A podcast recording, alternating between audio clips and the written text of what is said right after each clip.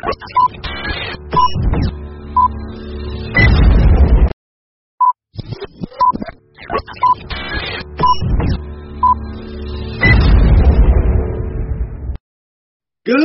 morning, Gardenia!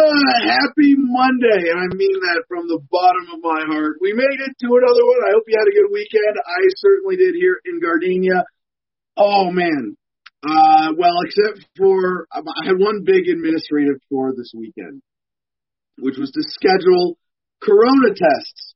Is it? Can I still say Corona, or, or is it? Is it? I gotta say COVID now, right? Or I'm not one of the cool kids. Okay, gotcha. All right. So the uh, we we we went to. I was online and on the phone for hours and hours and hours. Okay, it wasn't that bad, but it was it was way more trouble than it was supposed to be. We'll get into that. We got we got some like before before I go any further.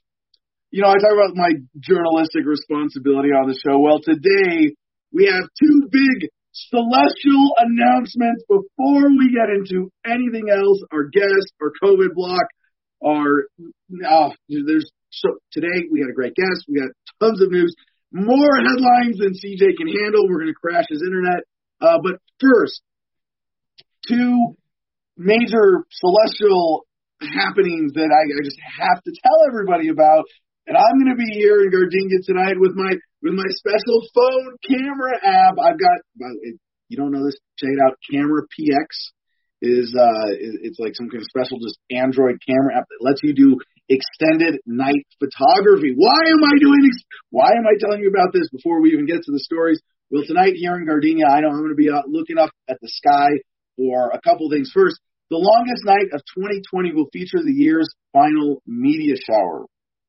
Uh, the extended hours of darkness. This well, is from WUSA9.com. The extended hours of darkness and, uh, Mercury in the last decade. Two celestial happenings that maybe we're staying up to see. Oh, with Giuliani, we're just going to get into this. Again, so the longest night of the year. That's the December solstice. That's tonight, Monday, 5:02 a.m. Eastern Time, when the sun's rays are most direct over the southern hemisphere.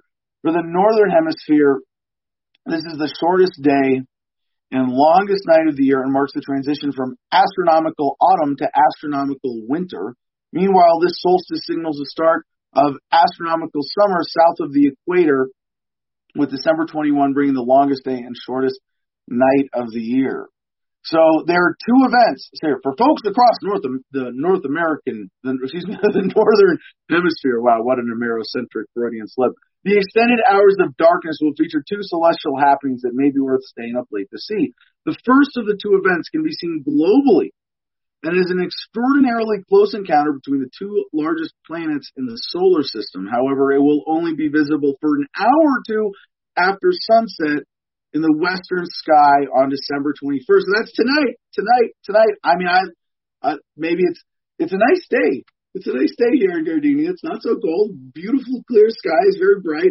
Shouldn't be too uh, cold. Uh, we're bearing the cold, I think, tonight. It's been a while since I've gotten out and done any night photography, and uh, I'm, I'm looking forward to it. So I'll be watching the sunset, and I've been watching for the last few months uh, Jupiter and Saturn in the sky. And I've, I've got some pictures of those up on our on our Instagram at uh, the Garden of Freedom on on Instagram, and there's I think there's one or two that are actually tag hashtag Saturn, hashtag Jupiter.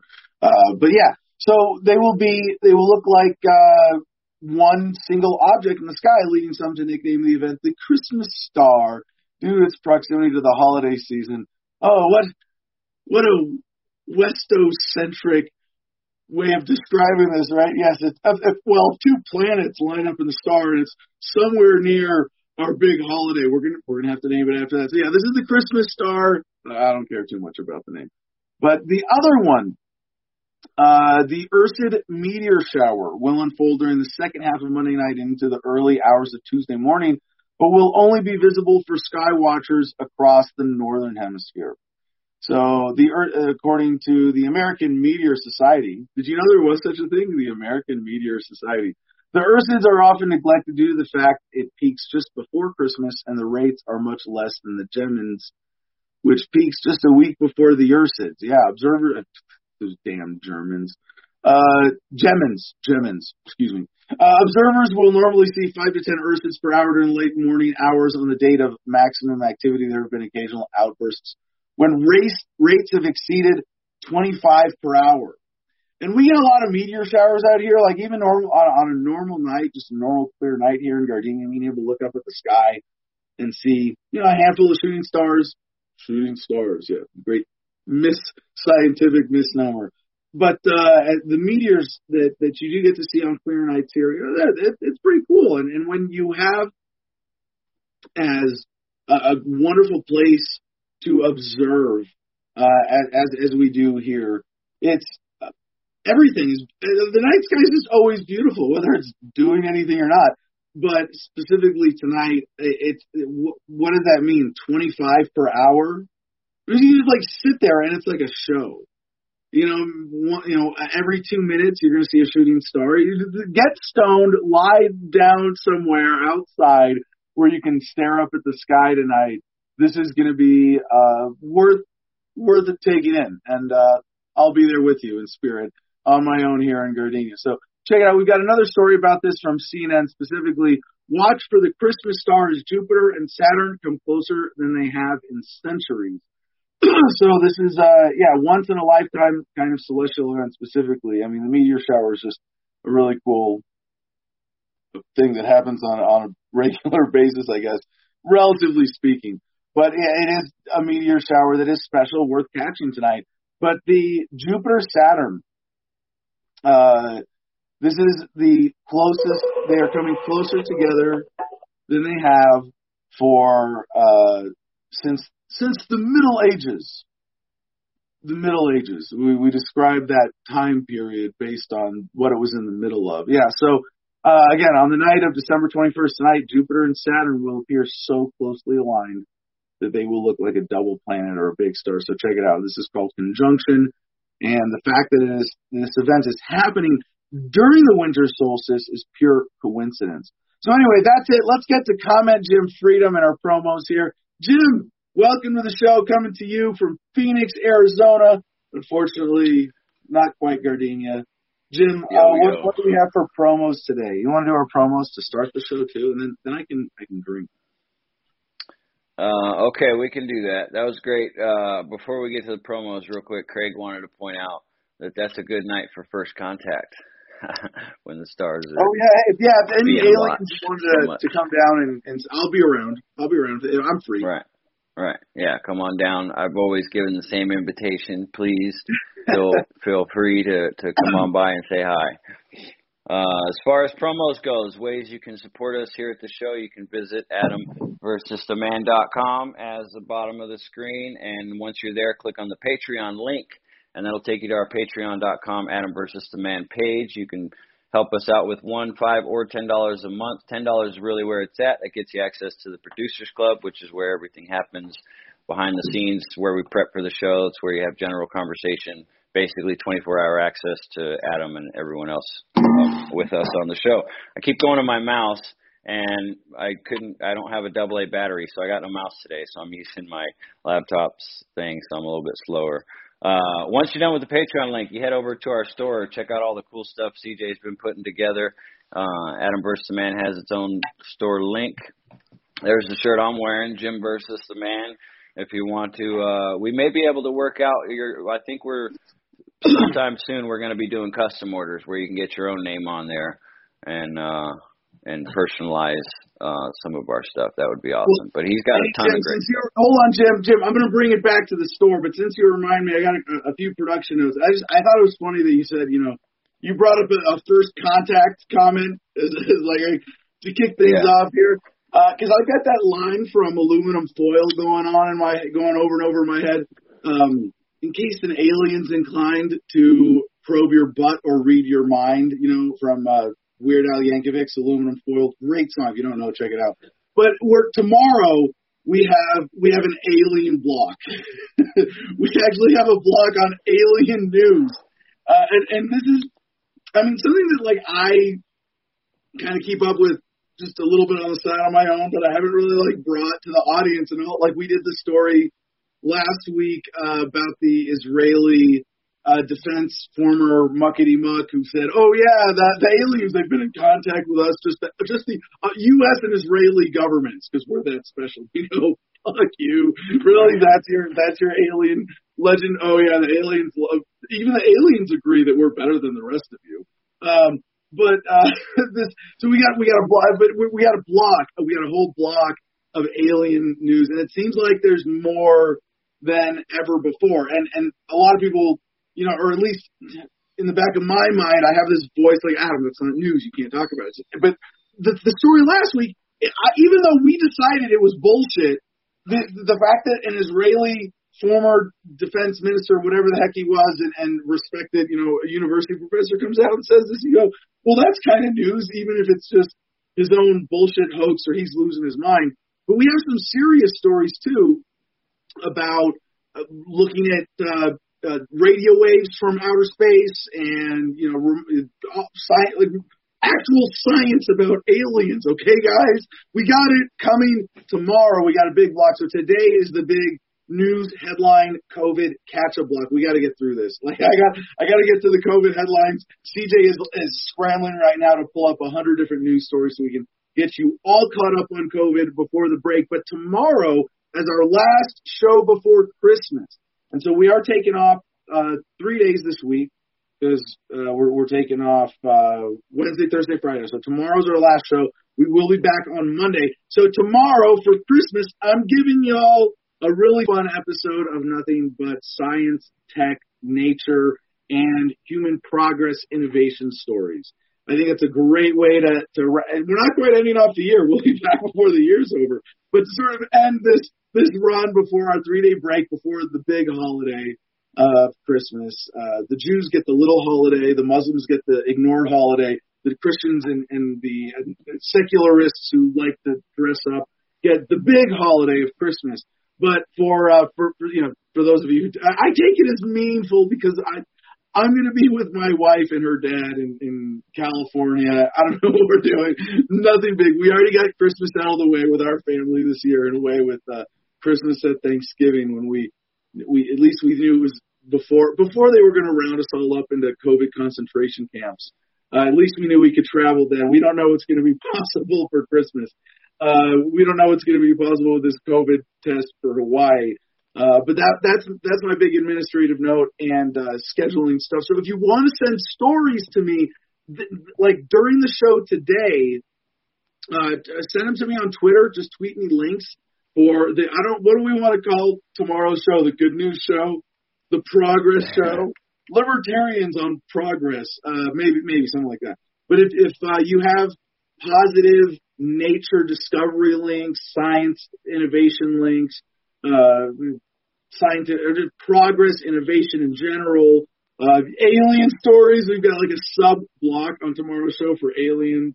And uh, if you want to just send, you can email me, Adam at the Freedom Line. Send it to me on Twitter at Adam Kokesh. Tomorrow's going to be a fun show. And I believe we have some some new merch on the website to go back to where you were in the promos there, Dan. Uh oh, we got merch is, on the is website. the new T-shirt up? Did CJ? Did CJ?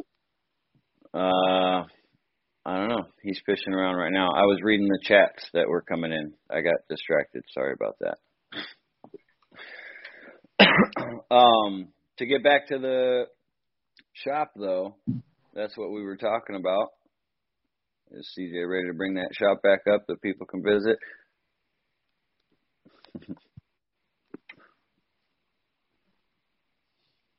okay. Anyways, you know you know where the shop's at. That's where you're going to be going to buy all your merch. Yep, there we are.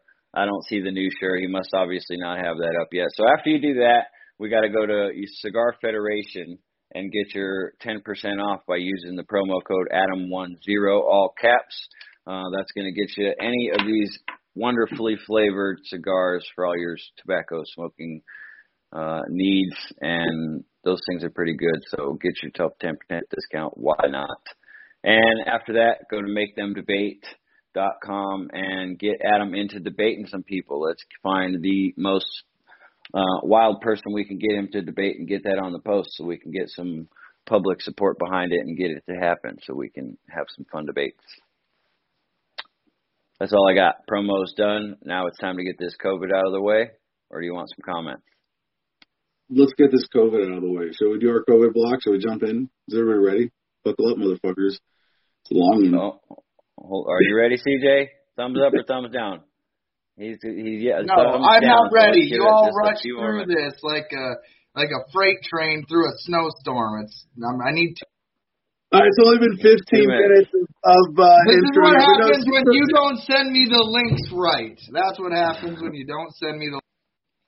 All right, so I got you there, but uh, yeah, okay. So uh, few I'll, comments I'll then while we're waiting. Well, let me finish the story real quick. I, it's sort of like COVID warm up. Um, so I'm flying to Hawaii. I'm going to be there for the first two weeks of January with my wife for, for our honeymoon, and we're still, we're going to do the show the second week. But uh, in order to go to Hawaii right now, excuse me, uh, what they they changed the state policy from mandatory two week quarantine to mandatory two week quarantine if you don't get a negative COVID test first. And it has to be from one of the Hawaii state government accepted partners. Know, that's not such a big deal. It has to be 72 hours and then you have to have your results. And it may have changed now that they're working with the airlines, telling airlines you cannot get on a flight to Hawaii if you don't have the negative. We're not just accepting people who are going to not get a test and then come in quarantine, apparently. But we went and saw that, okay, on the list, Walgreens and CVS are accepted partners for Hawaii's state government to let you travel and without quarantining in Hawaii. Now, it's, there's all sorts of other rules for like if you go inter island travel, there are other quarantine, isolation. Uh, there's all sorts of silly stuff going on in Hawaii right now. But you would think, hey, CVS, Walgreens, no big deal, right? Well, uh, not quite that simple. Uh, first, according to CVS, because I have no, I don't know, particular risk factors or, uh, like I'm not a first responder, priority personnel, uh, frontline workers in the COVID crisis. I'm not, a, you know, medical professional. Apparently, according to CVS, I don't qualify to get a, a COVID test. I do not meet the qualifications. Now, according to Walgreens, I go to Walgreens. Okay, Walgreens.com. They got to be organized. They got to have this. And yeah, they're taking appointments for tests. But as I found out after uh, an hour on the phone with customer service from Walgreens, oh no, they're only scheduling tests three days out because of high demand. And I, I, I mean, right away from these two things, I go, yeah, yeah, socialist medicine in America. That's that's this is what it looks like. This is what it feels like. Where where gov- everything government touches turns to shit. But when it comes to medicine, uh, healthcare in general, we have become so uh, used to government having a heavy hand in healthcare that we don't see this for what it is as a government line because of a government shortage, government caused shortage. There's no reason for this right now. And, and in our in our in our block day, you're going to see even with the vaccines that the uh, manufacturer has millions of them sitting in a warehouse and can't ship them out because government hasn't told them where to ship them yet. So anyway, we found uh, a, a private healthcare clinic where we're able to schedule a test, but but Right now, it's the one that, and, and it is it is one of Hawaii's accepted partners, but it's only going to be ready in three to four days. We have to take it within 72 hours of our flight. So we could go and get the tests exactly 72 hours before our flight. If they're not ready in time, we'll see. I guess we're not going to Hawaii. I don't. Maybe they let us on the plane with it. Who knows? So I have a couple of backups. So I'm going to be refreshing the Walgreens website as of 72 hours before 72 hours from our flight, going, oh, is there is there a new appointment scheduled? This is what they told me on the phone I should be doing. Is as soon as as soon as an appointment becomes available on their system three days in advance, you have to be first in line, first refreshing your browser to get that time slot. So I've got that as a backup, and then I've got another one that, that that's a possible 24 hour turnaround as a backup schedule, but it's a lot more expensive. So there's that that's what it's like trying to get a COVID test right now for me under these circumstances. Fucking insane. That's horrible, and I'm glad that I don't have to worry about needing a test for anything I need to do at this point, anyway. well, I, I think they want to make it easier to get the vaccine than the test at this point. yeah, yeah. Just assume you have it and go get the vax. Yeah. So is every link for today's show, if you look at the top of the screen, is every one of these millions of links for today's show? Is that uh, is that all COVID? Um, about two thirds of it, yeah. yeah I have, I have so, so from now on, Adam, I, I hate to say this because we're we're we're never gonna be able to ever go back to YouTube. So I think the intro for this show is gonna have to just be a Corona medical information warning at this point. I mean, like it's. I mean, we're we're. I mean, I, at what point is it? This show might as well just be called Adam versus the Rona. It's this is this is this is uh this is I mean there's like 50 links, two thirds of them are all Corona. Uh, it's yeah, see how many we can get through. We're gonna get through. Fast. They're ready. Remember, we haven't we haven't covered Corona directly for like four or five days now. We did a big block and then a couple follow up stories last week. We have we have successfully contained the virus.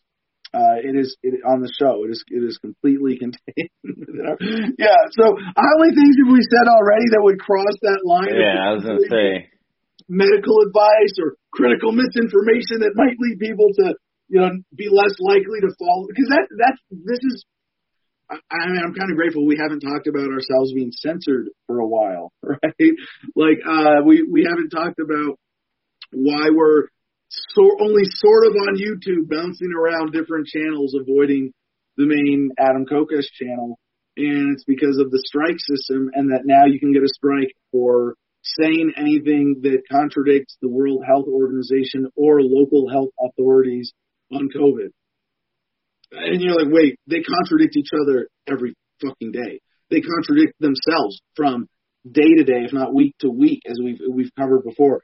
So to cut through that bullsh- bullshit, to to you know see the science underneath the propaganda, I think that's a very important part of the show. And if you say, oh, Adam's just Adam versus the Rona now, like, well, one, not really true, but if it's half true, you know, we effectively are talking about Corona or Corona related stuff half the show.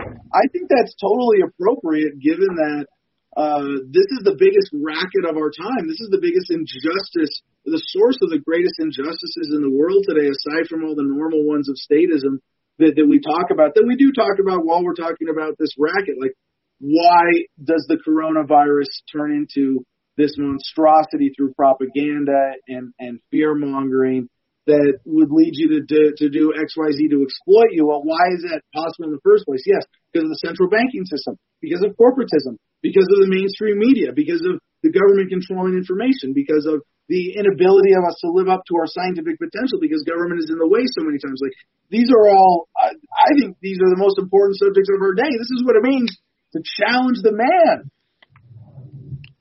No, this is how you get suicided, your channel demonetized. This is how you you end That's up. the same thing. Like when you challenge, okay, fine, you're challenging the man, and we're getting the retaliation from the man. This is what we're experiencing. What so, do you think happens when you fight the giant? You think you think you throw a rock at a giant? No, just, no, man. Like I just, I just expect it to be like wrestling. They let us win one, and we win one, and then they win one. You know, like it's all fake. It's all fake. So why do we pretend? This is what really bothers me, Adam. Before we get into COVID, let's let me ask, you this: Why do each respective political party, when they politicize this shit, think their side is somehow innocent? Why do they still have that cognitive dissonance after? years and years, decades of proving that either side is is is the better than the other side. Why do they both pretend like that is? Aren't they both misinformation? Aren't they both causing people to die? Aren't they both doing things that are genocidal? And yet we're, they're worried about Adam versus the man, saying like it, it makes no sense to me. Like they pretend like they get to say you can't question World Health Authority, you can't question local authorities. Well, that local authorities is government, and that government are people that are pretending they're benevolent. And it, it's so why do you think that we get the shit end of the deal when they can literally murder people, but we can't say Corona? We can't say Corona more than without me having to worry about. You know, like oh, and by the way, my computer's fro- freezing today. Jim, you jinxed me. So I didn't um, say that. I didn't say that. Yeah, yeah, you're you're frozen. Mercedes Adam's jinxed frozen. you. Mercedes, Listen, in fact, you got we got to get to these tabs and start closing. yeah, them. Hundreds of them. right. Let's do it.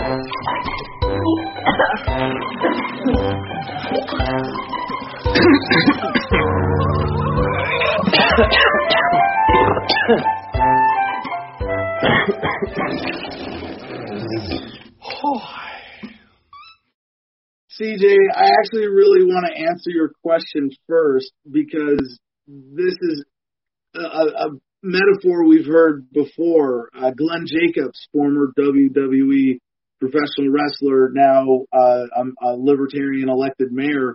Uh, well, I don't know if that's his current position, uh, but he great libertarian political activist, and he has described the left right Republican versus Democrat as a version of the staged drama with professional wrestling. And they stage that drama. Someone is behind that stage, staging that drama up front for you to see. And when we step into politics and we confront that drama, and this is, I don't know if you notice, CJ, but I don't. I think, I think unique among a lot of libertarian pundits, or at least some, like I, I deliberately avoid the, you know, I call it the palace intrigue, the, the, the, especially from the Trump administration, the drama, the silliness, the, the personality driven distractions in the headlines that are part of this, you know, white hat, black hat, red hat, blue hat, you know, professional wrestling, uh, fake drama that is put in front of us. And when we step into that, we confront that as libertarians, it's tempting to say, oh, well, we're just stepping into the drama. This is all just a show.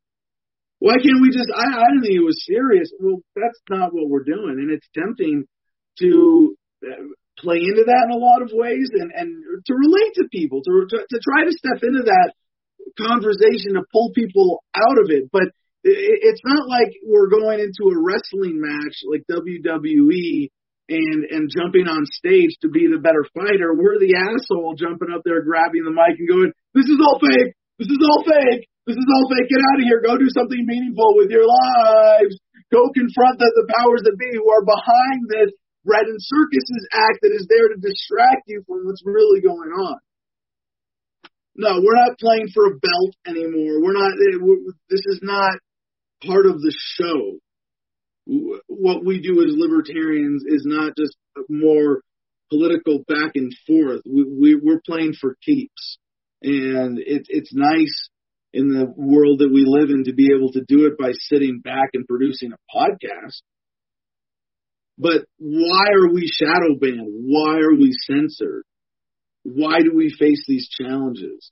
It's not because we're just another part of the show, of the drama, of, of the professional wrestling staged drama. No, we, we are seeing past that to confront those behind it. All right, so let's get into our COVID block now. Now you can play the intro.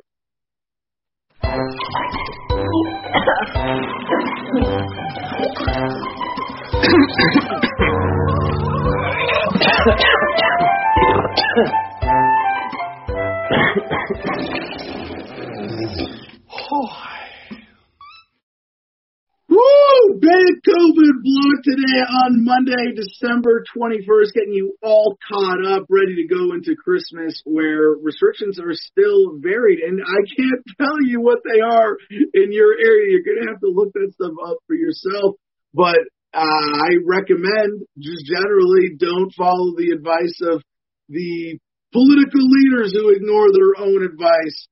Live free, love free, be with your family, celebrate the holidays the best way you can, and don't be scared into shrinking from that love of, of what it means to connect with people over the holidays.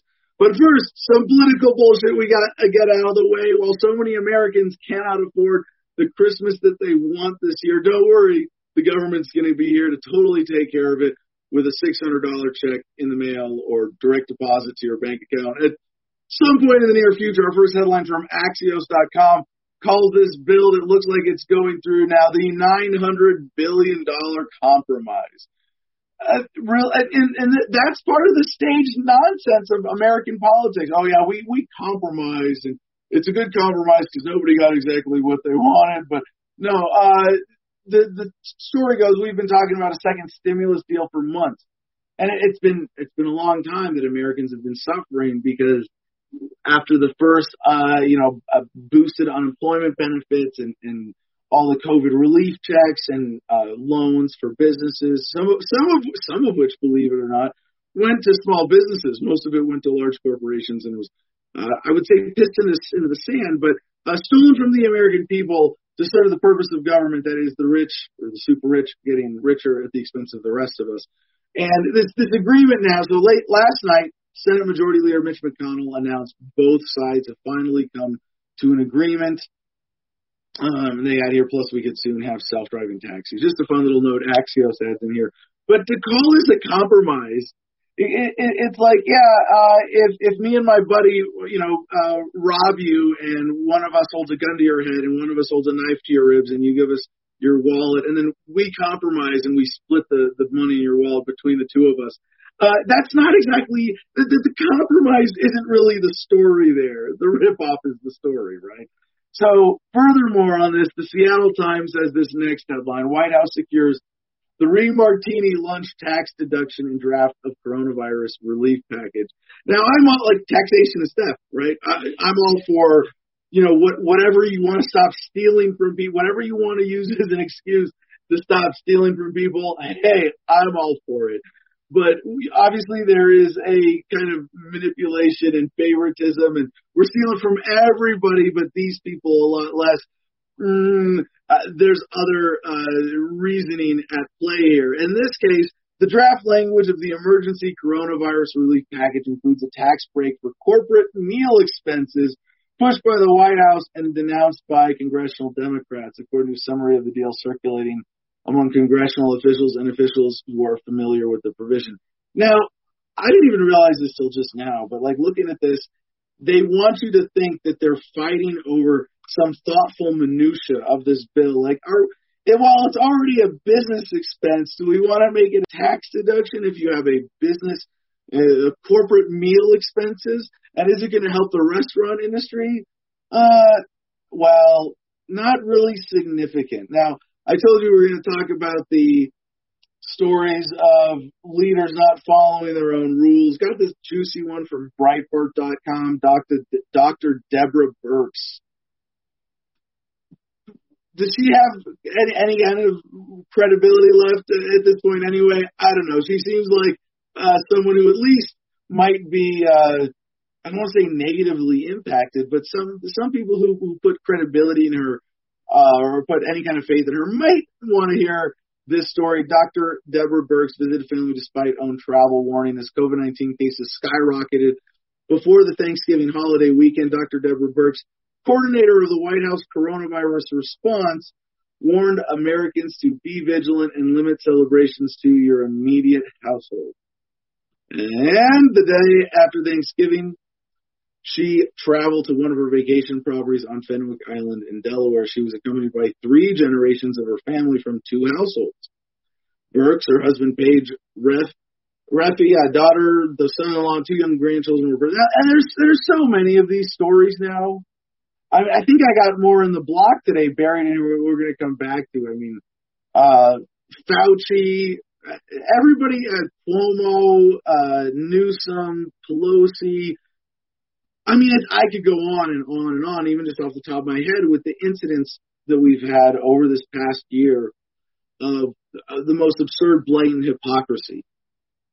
And uh, like, there are really only a couple conclusions you can come to from this. If you believe in the mainstream Corona narrative that's coming to you from these authorities who don't follow their own rules, either they all have some weird death wish or they know something that we don't, or they've already got it and are afraid to. I mean, there, there's some out there explanations, but Occam's razor tells us that the most simple, obvious explanation is most likely correct, and in this in this case, it's as simple as these political leaders know that the virus isn't a threat, and that's why they don't take it seriously. And this is why it's a hoax. Not that the virus isn't real, I've been saying this since since February 1st. We did a, a podcast called "The Coronavirus Hoax." The virus is real, and and it's some version of the flu with a better publicist. Okay, is it a, a scale more or less deadly? Could be either way, and in some places probably is on both sides of that. We don't know eh, because of stories like this next one from Politico. House panel details extensive political meddling with CDC's COVID 19 reports. Yeah, no shit. And I've been telling you this since Donald Trump said publicly that he was going to ask the CDC order, excuse me, order. Donald Trump doesn't ask like this. Uh, order the CDC to conduct their deliberations in private. Uh, excuse me, not private, secret. And this, this, this is the hoax is that you reveal that just every time you see this, you know that the people who are telling you this is a threat are full of shit. They're not doing this for your best interest. Why? Do you uh, tell me, please? There's some other explanation for this uh, absurd, glaring, now more than ever laid bare, clearly destructive hypocrisy.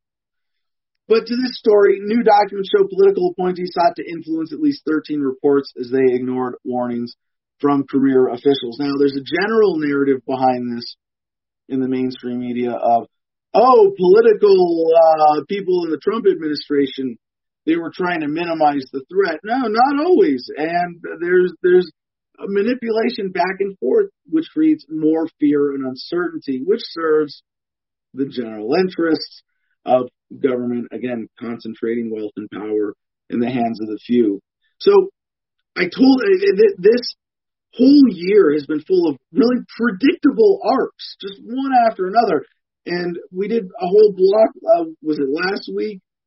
Of I told you so, because I, but you know, this one, the uh, new strains, the mutations, this is true about the flu too. And just a little basic background information in uh, human biology, virology, whatever, you know, just understanding how viruses work.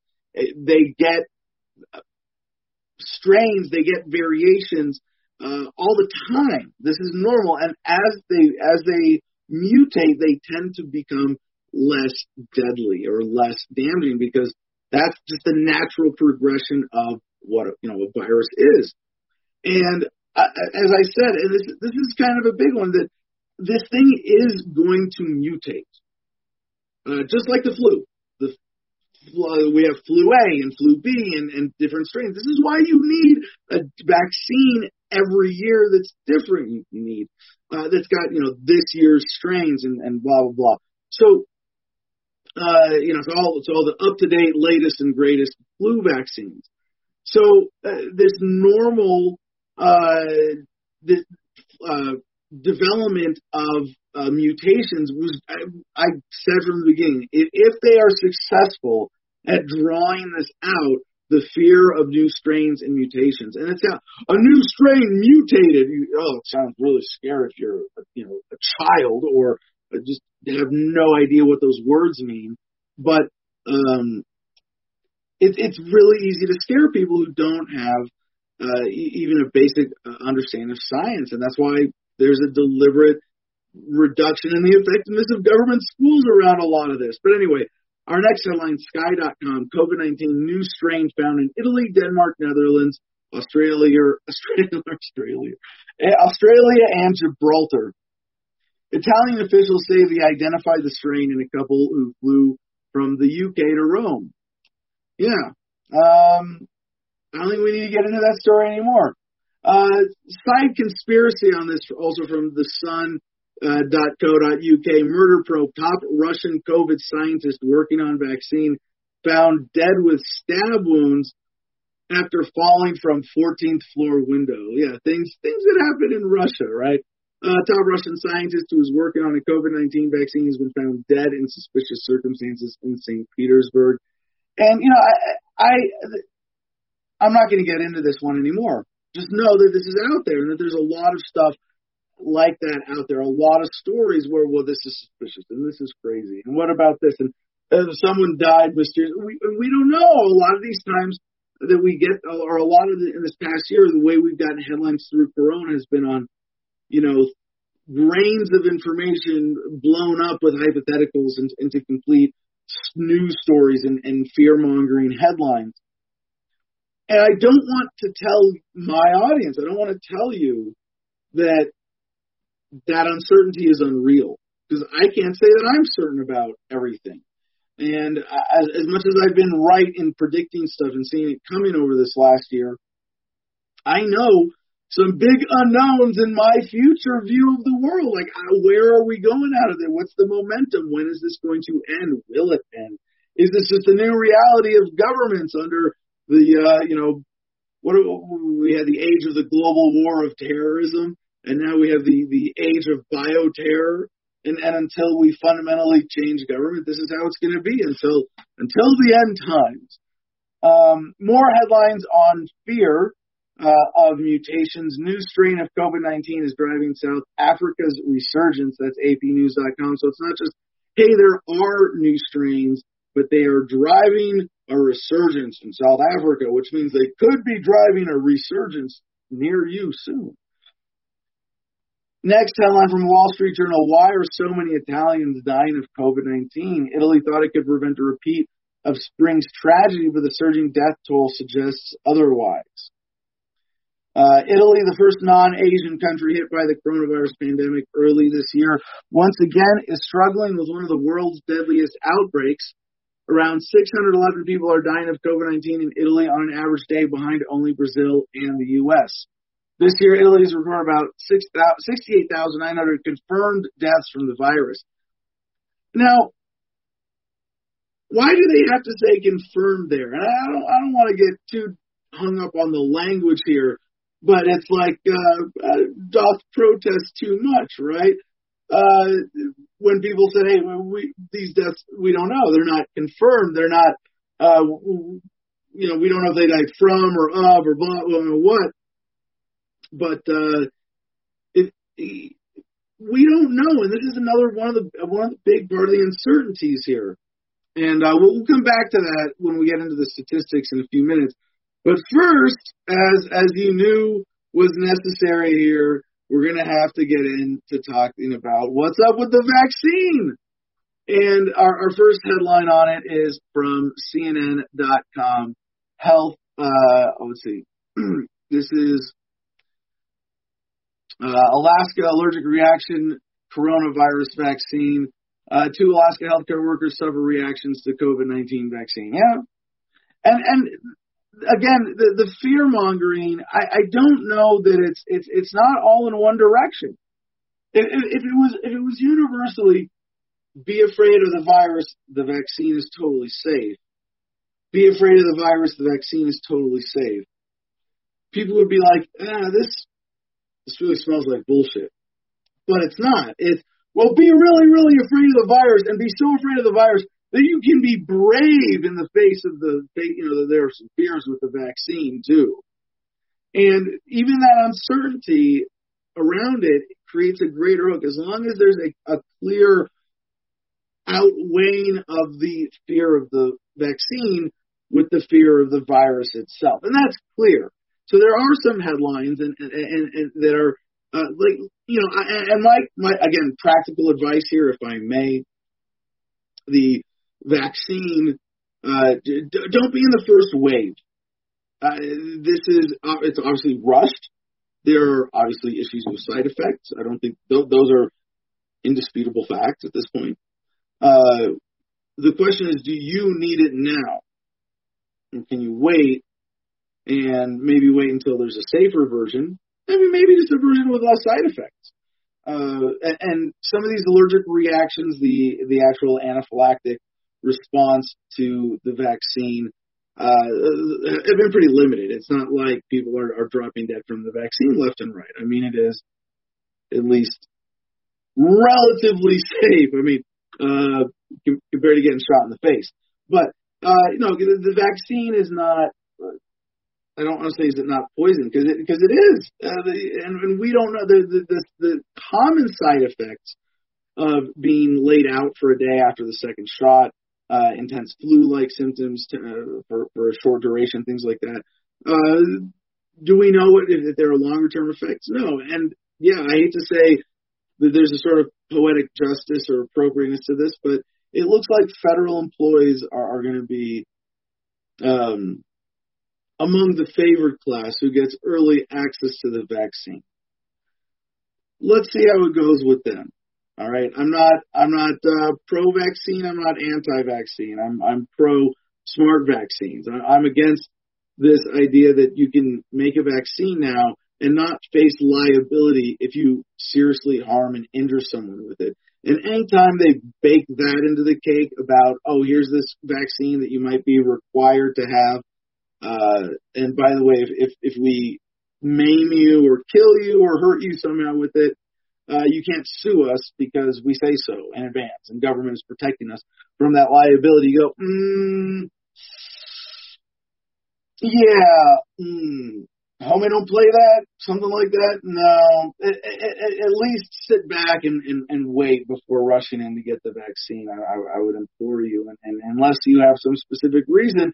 And I get it. I can't say this is a universal because there are a lot of people under duress, as we said, but we'll get to that. Under duress, we have also from FoxBusiness.com, single Michigan mother of six, fined a thousand dollars per day for keeping cafe open. A cafe that employs 30 people has defied state restrictions, and this is uh, Michigan's health department finding a mother of six a thousand dollars per day for keeping her cafe open. I hope she, uh, you know, figures out a way to not pay this. And, and there are a lot of people, um, you know, who are who are facing these kinds of things to keep their businesses going or their lives going or whatever it is. And I, I don't think any of this is going to hold up in court. And and I, I just uh, before you assume uh, in your own life that there is a threat behind something, if they and if they like if they say, well, uh, you know, we're going to fine you a thousand dollars a day for X Y Z, before you go, well, let me just bow down and say I can't afford that. Well, how much would it cost to have a lawyer to to to beat this? Um, how much would it cost to just do this in my business's name and then declare them bankrupt at the end of the uh, threat and then create a new business? And you, you see, there are plenty of ways around don't take these threats as ironclad or just exactly what they appear as. Another quick sidebar conspiracy thing here. Brandy Vaughn, anti-vaxxer and founder of Learn the Risk, is found dead. And yeah, it links in the notes with all of this. If you want to get into this, this is Vaughn, the founder of Learn the Risk, a nonprofit organization she founded in response to one of the nation's first mandatory vaccination for education law, SB 277 in California and again, the, the thing about mandatory vaccines, are they going to mandate these? Well, it's not that we're going to force them on you, so you can't call it a forced vaccination. It's just, well, it's mandatory if your kid goes to a government school. It's mandatory if you're going to ride on a bus. It's mandatory if you're going to get on an airplane. It's mandatory if you're going to go into a DMV and get a driver's license. It's mandatory if you're going to go to a concert. That's how, oh, it's mandatory for your job. You don't have to work here. But yeah, and, and so there there are a lot of ways that we're going to get you know bullied into uh, taking the vax. So uh, with Vaughn, she's incredibly uh, credible as a former sales rep for Merck, selling Vioxx, a painkiller that was found to double the risk of stroke and heart attacks, as well as her experience living in Europe for eight years, led to the realization that the American pharmaceutical industry doesn't care about health, just about making money. So, uh, yeah, cause of death is unknown at this time but her young son found her dead apparently. So uh, who knows what's going on with that? There will be more.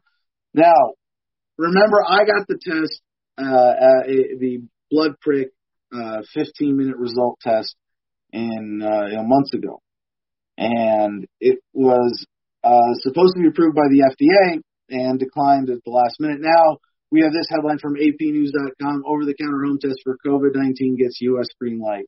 They had to wait until the right people bought them all. Uh, the ones who sent me a test to, to promote this as a possibility, so that y'all would know that, that this was uh, technically available, uh, was denied, so that they could now allow whoever is going to be uh, benefiting from this. Australian manufacturer Ellume, E L L U M E, Ellume, said it expects to produce 3 million tests uh, next January. Excuse me, uh, next month for ramp, ramping for the first half of 2021. Sorry, my screen froze. I'm getting a note from CJ here. It says uh, links to your phone tracked by the government. Yeah, um, right. So, oh, this with this test, yes. Uh, a company spokes. Let's see, where where is the links to your?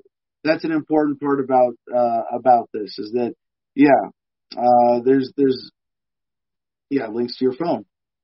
That's I mean that's yeah. All right. Uh, these symptoms, these, sorry, from Newsbreak, these two symptoms are the first two signs of a COVID-19 infection. And, uh, they just, one is loss of smell and taste, and that, uh, those occur before everything else. So uh, something to actually look out for. It looks like they've got that one sort of scientifically decided. Uh, we've got our guest joining us in just a few minutes, and I still have a few stories to uh, to get through in our COVID block, believe it or not. Um, but I'll, we'll, we'll go really fast through these. CJ, let me know when our guest is online. From Reuters, majority of small U.S. businesses see worse coronavirus impact still ahead, according to a poll. From CNN.com, uh, let's see. I'm sorry, this one, this one's um, not loading on mine. Uh, well, that's a good segue, Adam. I'll let you know the guest is here. How about that? Oh, okay. All right. We're, we're going to have to split our Corona block and come back. I wasn't able to do it. What did I get? Like halfway through? Yeah, pretty close. Two thirds of the way through? God damn. Yeah, well, so we do have we do have some more critical things we got to get into with Corona here, but uh thank you for that, CJ. Let me give me a minute here to pull this up and get ready. Before we get to our guest, uh, since we did just do a huge Corona blog, let's do a quick check in with Jim, shall we?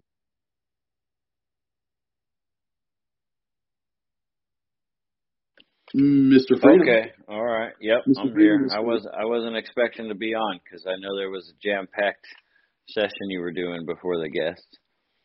Uh, D. Vincent W. regarding the vaxes picked, points out if they are immune to lawsuits from the side effects from their vax, that is a warning. That is a, what you call a red flag, right? So many red flags. Yeah, definitely. Uh, let's see what we got. Let me scroll back up here. Uh, Christopher said, Christopher, the living man says, "I'm all, I'm all for a good heated debate. What you got that I can disagree with?" go to go to make them debate and check that out. Set it up. Yeah. Propose an idea for a debate. That's the that's the point. That's what you're supposed to do. Uh, 1054 asks a good one. He says, "Any chance you'll have cigars and planetary alignments tonight?" Ooh, we'll see. Mm. Uh, it's Monday. It's I, I'll probably I'll, I might yeah I'll have because I have uh, I have I have another phone I can broadcast from. So yeah, yeah we'll see. I'll, I'll, if not, I'll, I will be posting stuff as as I get to it. Um, like as, as we get pictures and and stuff tonight, I always have fun with that. I got to do. I did a fun little workout video yesterday, working out outside in the cold. Oh, I saw that. Yeah, yeah, doing your uh lunges with the with the bar on your back. Yep. Yeah, that was cool. Uh, real quick here, Christopher also says something about Phoenix here. He says, I hear Phoenix broke their previous 31 year old record for 144 days over 100 degrees, one whole day over the old record, and that they're blaming climate change for it. LOL. To clear that up, since I live in Phoenix, the the way this is being skewed, anyways, in my opinion, I don't know why you're focusing on that record because the real record everybody was talking about around here was the days that were over 110. And that's the one that we we shattered. We shattered that record retardedly. So he he might want to look into that more. That's all I want to say on that. well, but Jim, what's the reason? You you, you I mean, you don't buy the uh, Phoenix because of climate change narrative, do you? Uh, I I'm not going to sit here and go on a rant about, you know, climate changes. We're going to be in an ice age, you know, in the next 10 years or whatever.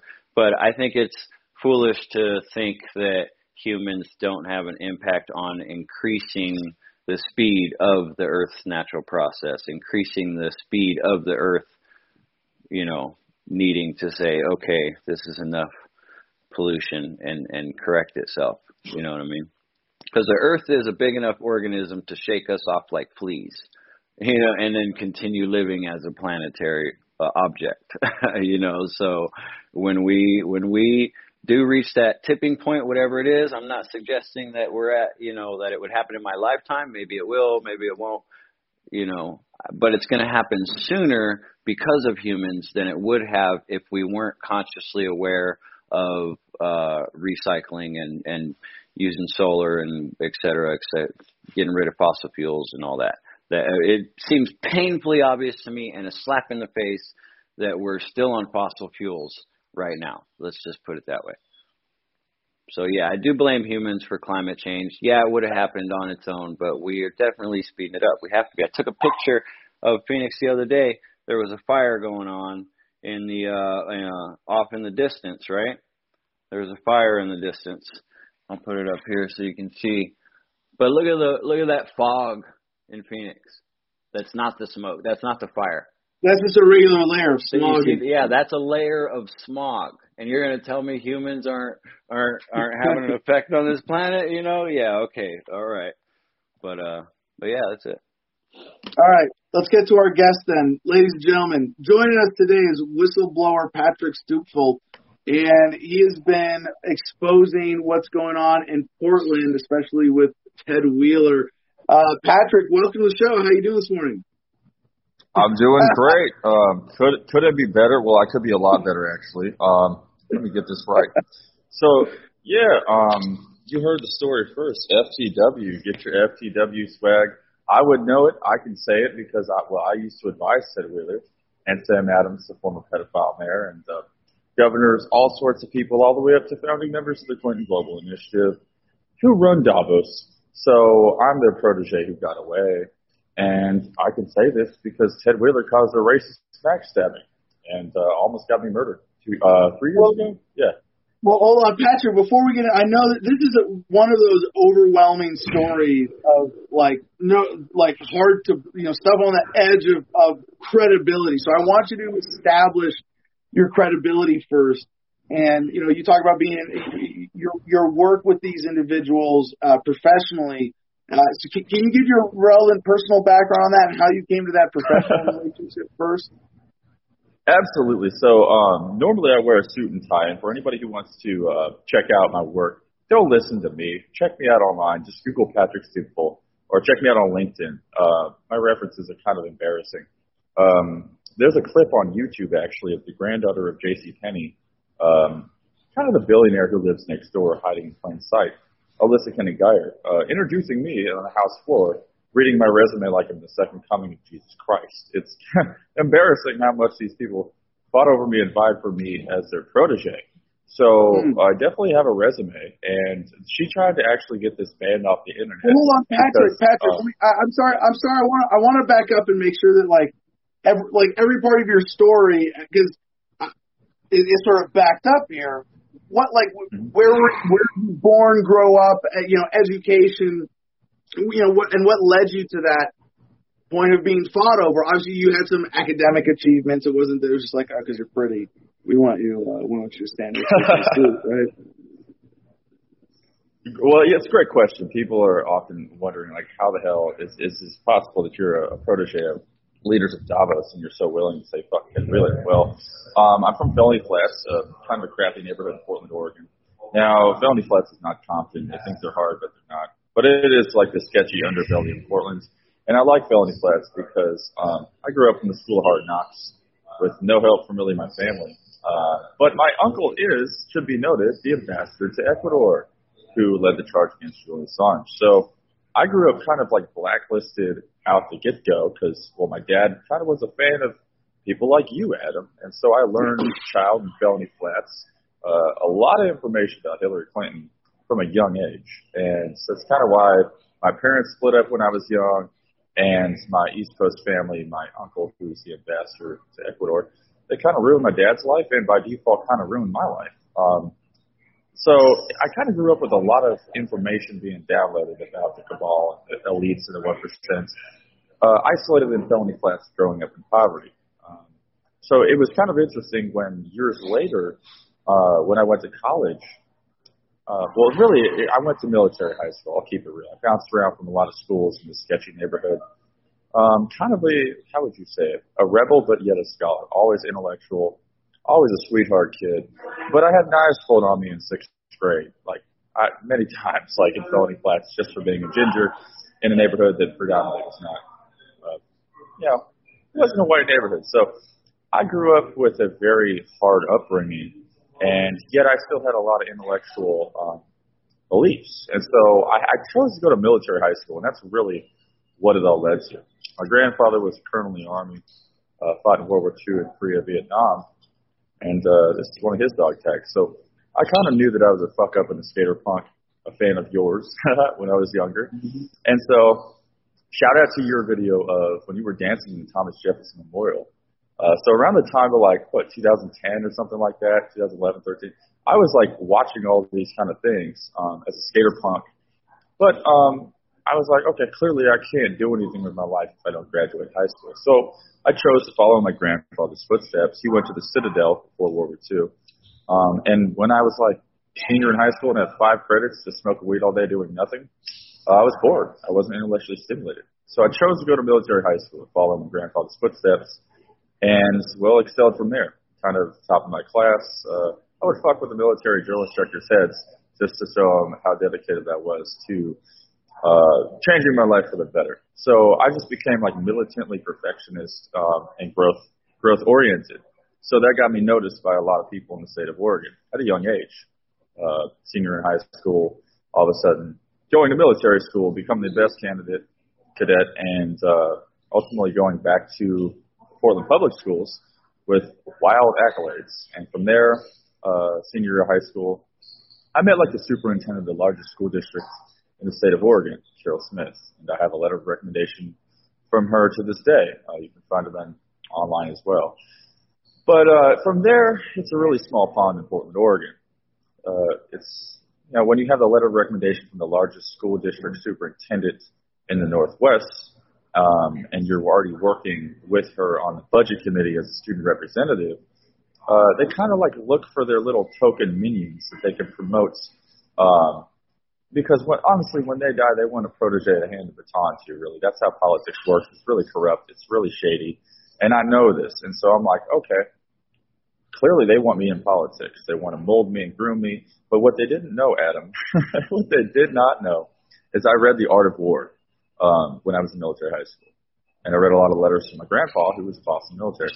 And I figured I'm not going to be a libertarian in Portland politics if I start, you know, talking about that out loud. These elites won't allow that.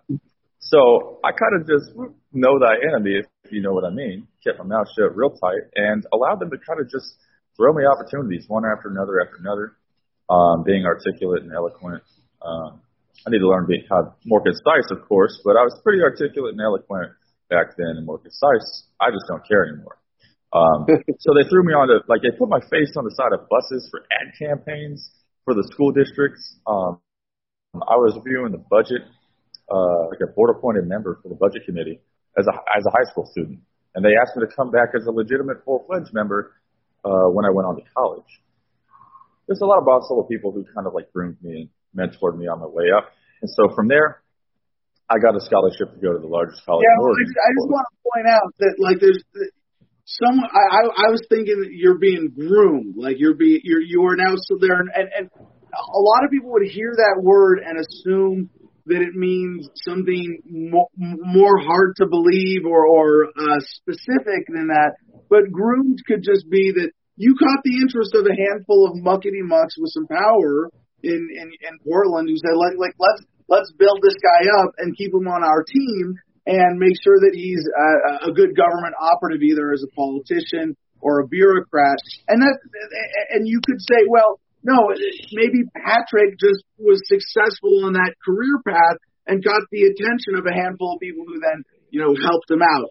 It, it could be as, but I, I would say that's once they have a, a deliberate effort of, I want this guy to be in some position somewhere to serve my agenda. That's a kind of grooming, and that's a very commonplace phenomenon. Absolutely, Adam. Very well said. And the funniest thing is, I still to this day am finding out uh, deep, dark, and bad secrets about the people who I worked with. Like, I knew some of the things. Like, I knew the granddaughter of J.C. Penney uh, was pretending to be like a, a, a Prius driving hippie state legislator. When I went to intern in Salem, uh, when you showed one of the clips earlier from my experience down in Salem, when I went to intern for the granddaughter of J.C. Penney, she doesn't she didn't want anyone to know who she was. I looked her up, of course. I'm not going to get into politics without looking up who I'm going to intern for. But they clearly didn't look up who I was, or well, not to the degree. I caught their interest big time, but they're kind of mm-hmm. lazy. Like at the top of the pyramid, they're kind of lazy. So I knew a lot more about her than she knew about me. I knew that she was granddaughter of J.C. Penney, but I, in that video, she didn't even know that I knew. It's like three months after I met her. But um, I waited till about four months after I met her to just kind of casually, as we're carpooling out of Salem, Oregon, we happen to drive past the J.C. Penney. I'm like staring out the window, and I just casually say, "Hey, ain't that, ain't that are your granddad's store?" And dude, oh my god, she brake checked and like interrogated the shit out of me. Like her mask came off like Scooby Doo in a demon show, and she's like, "How did you know that?" I'm like, "Whoa, lady, shit!" Like, uh, it's on Google. I, I do this for three months, four months now. Like, doesn't everyone else in the car here know this? So what, was her name? What was her position at the time? So her name is Alissa Keny-Guyer, and for the people watching, this is like an Edward Snowden moment, real, real, real dead ass, like on point. I'm ripping the mask off of somebody who does not want you to know who she is. So we're talking about Alyssa Kenny Geyer, and she is the granddaughter of J.C. Penney, and she's she kind of likes to be known as just a little state representative for House District 46 in Portland, Oregon. And that's actually where I grew up. And so, funny story, I was listening to my dad tell me a lot about politics and, you know, telling me the stories of Hillary Clinton. But little did I know, on the other side of Mount Tabor, which is a little park mountain in Portland, just on the other side of that mountain, in the same legislative district I was growing up in, was a founding member of the Clinton Global Initiative. So, like Beto O'Rourke and people like that, they like to say stupid things like, I was born for this. Nah, you ain't born for shit. Actually, I can skate better than you, Beto, so I'll challenge you to skate at Burnside any day. I bet he can't even drop in at Burnside. But if anybody's born for this shit, it's me. Because I literally like knew all this shit, like isolated in poverty. And then I come to find out like years later on my own merit, I become the protege of a founding member of the CGI. And damn it, I'm gonna rip the mask off like Scooby Doo. So what's her bigger racket as a state rep? Like, I, I don't mean to be skeptical here, but this, it makes a lot of sense that if you wanted to steer government to profit yourself, that, you know, you would want someone, uh, as a state rep able to steer legislation to your benefit, either in the budgetary or, or regulatory issues. So what, like, what, what's she really up to? What's the objective of this? She's already got money. Let me ask you a question to answer that question, Adam. If you were one of the most powerful people in the world, you run the World Economic Forum, you have billions, you're the granddaughter of James Cashman, um, what do you do with your time to do anything? What would you choose to do? Would you want people to know you're rich? What's up? Something that makes me feel important. Absolutely. These are retiree jobs. It's very well known in Salem that it's always old white people who who are in the legislature. It's a retirement job. When people are bored, they go do something. So she didn't get into the legislature until, well, I don't know. She's a, she's older, 60s, I guess. She didn't get into the legislature until her like retiree years. So she worked in public health. You want to talk about Dr. Fauci, people like that. This woman actually knows Bill Gates personally and Dr. Fauci and all that. She went to uh, Stanford and the University of Hawaii, and she's in public health. So what she's really up to, I mean, she, it's just a hiding position. I mean, she gets a lot of clout and she can do things to the legislature, of course, but she runs Davos with her husband, Neil Keny-Guyer. And really, honestly, I'll tell you one thing that she told me personally. She's a globalist. She likes to tinker in everything all around the world, like ripping off Haiti. Her husband wrote the plan to rip off Haiti. I have a photo of him writing it inside the World Economic Forum.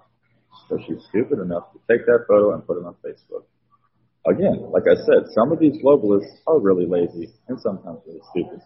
Because, well, if you're the most powerful person in the world, a lot of people are afraid to talk to you. I'm a real one. I'll tell you where the hell I want to tell you.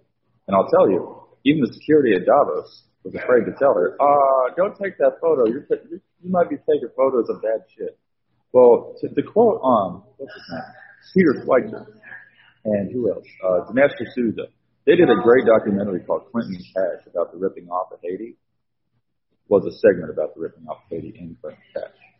I'd love to do a Clinton Cash 2.0 with some people like that because they don't even know who wrote the plan to rip off Haiti. And guess what? I got the photo of them writing that shit from inside Davos because people are stupid and put things on Facebook. And security at Davos, like I said, were too afraid to even tell that woman, uh, don't do that.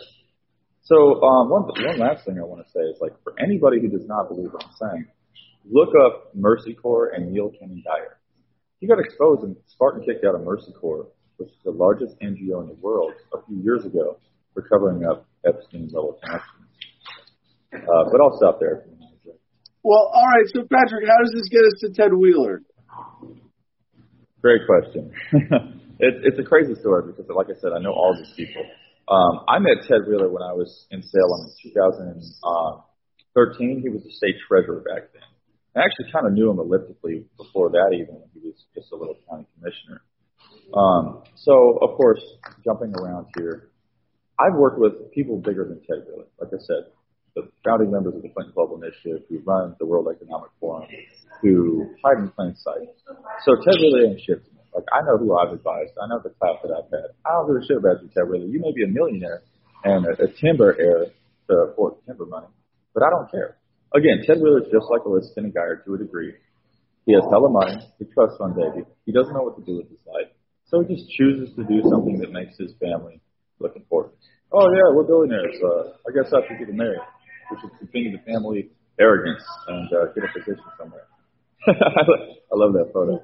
So yeah, I know Ted because well, worked in politics, and um, I kind of like Ted. I used to. He's more rational than some of the insane people who link up here, and a lot of even Republicans like Ted really. Well, this is the, the big problem when I had to completely turn on Ted Wheeler. Ted Wheeler caused a racist terrorist attack in 2017. Um, now that's that's volatile language. I know some people are like, what? What are you talking about? Well, back it up to the Jeremy Christian Max Train stabbings. Um, well, you could back it up even further to enter Joey Gibson Patriot Prayer. Um, in 2017, they were going to be marching through Alissa Keny-Guyer's district. And this is a, you're seeing on screen right now the guy was stabbed in the neck in this racist uh, terrorist attack, Michael Fletcher. I made this interview happen on the Oregon Voters Digest and that's the interview that no news agency in Portland wants you to actually watch or hear because it damns Ted Wheeler. Ted Wheeler tried to blame Patriots for the, the Max stabbing and tried to say this guy named Jeremy Christian who stabbed people was uh, indeed a patriot. No, he wasn't. He was a Bernie Sanders supporter.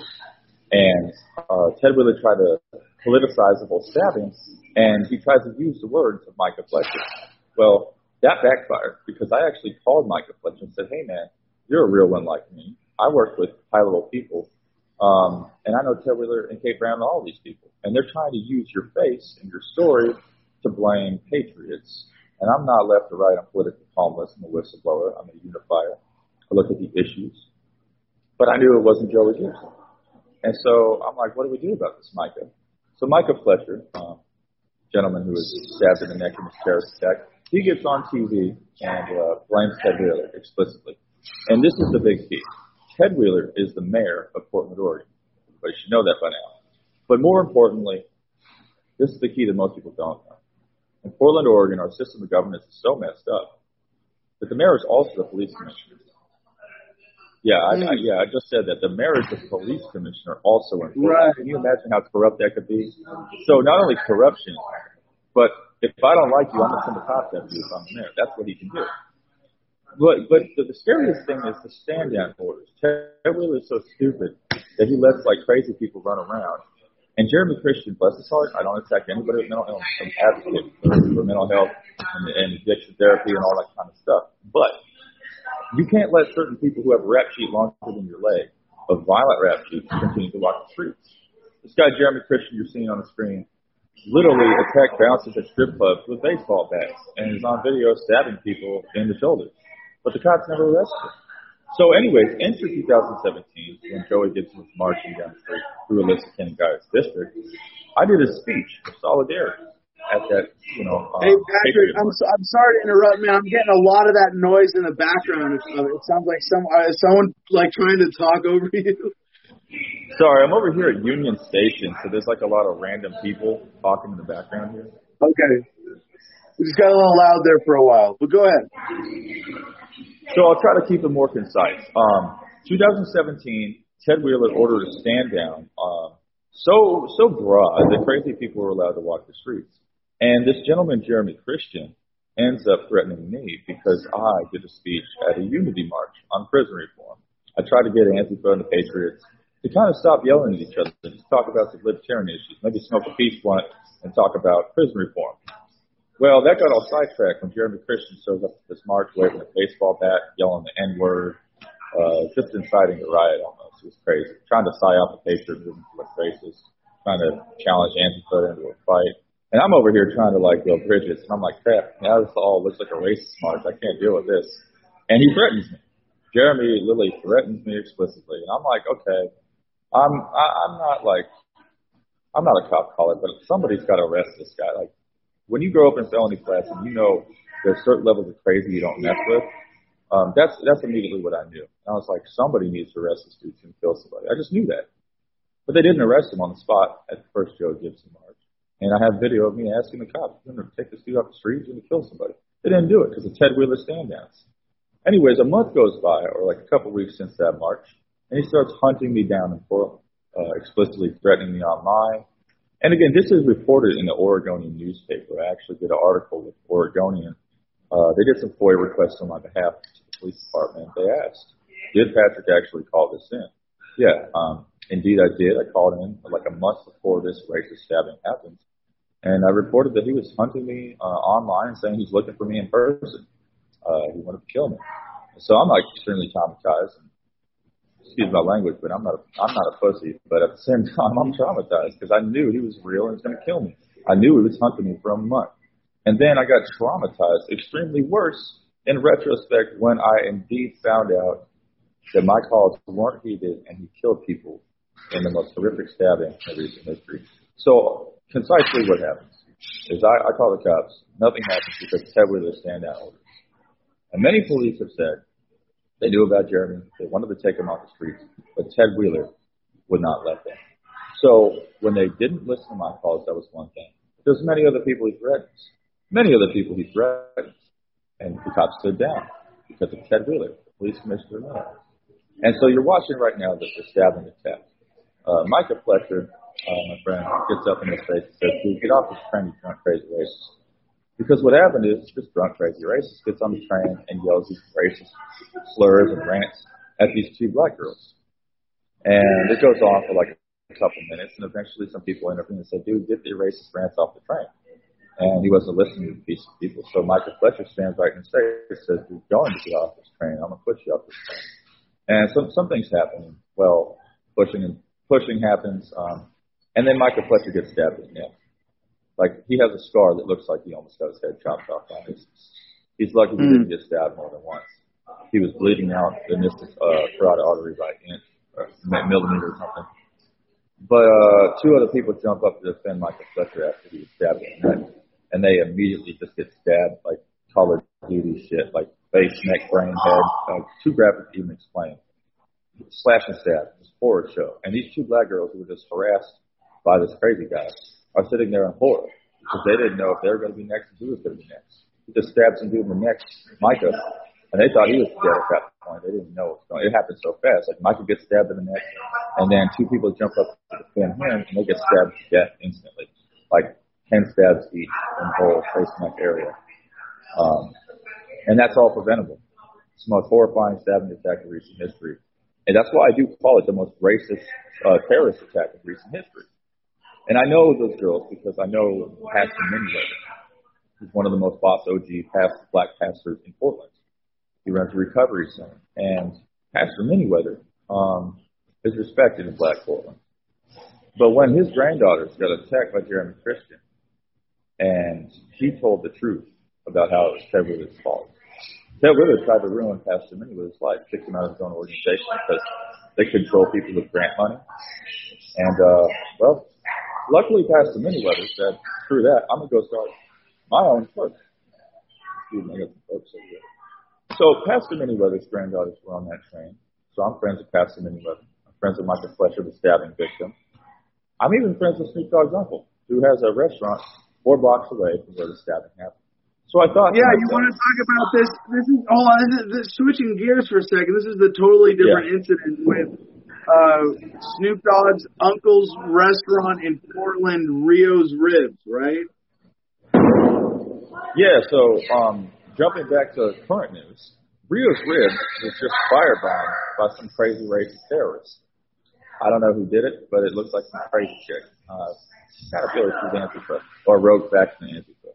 And I know a lot of people on all sides, so I'm not talking shit. I'm just saying, y'all out there who are on Black Bloc side need to get those motherfuckers who just burnt down Reo's Ribs. So I put the Well, word hold, out. hold on a second. I, I want. I mean, I, a lot of a lot Yeah. of the terminology is is somewhat sensationalist, and every time you know you you say racist, terrorist, whatever, it's like, well, does it does it qualify as that? And and all these you go, yeah. Uh, but it sounds like in, in something like this, there are more political and personal motivations than racist motivations. Not that there isn't racism involved, or but it doesn't seem like the motivating factor. Am I misunderstanding that? Yeah, you definitely are, uh, because I don't like people either who use volatile words. And mind you, like I have the recommendations for all these elites. I'm very poised and eloquent, and I don't use volatile language. So you got to ask the question: Why does a guy wearing a suit and tie with all the letter recommendations of these elites uh, start trying to fuck Ted Wheeler hats hoodies and start talking volatile? Because it's all real. It's that real that it pissed off a real one like me, and now I'm wearing fuck Wheeler hats and hoodies instead of a suit and tie. And I'm just calling it how it is, spade a spade.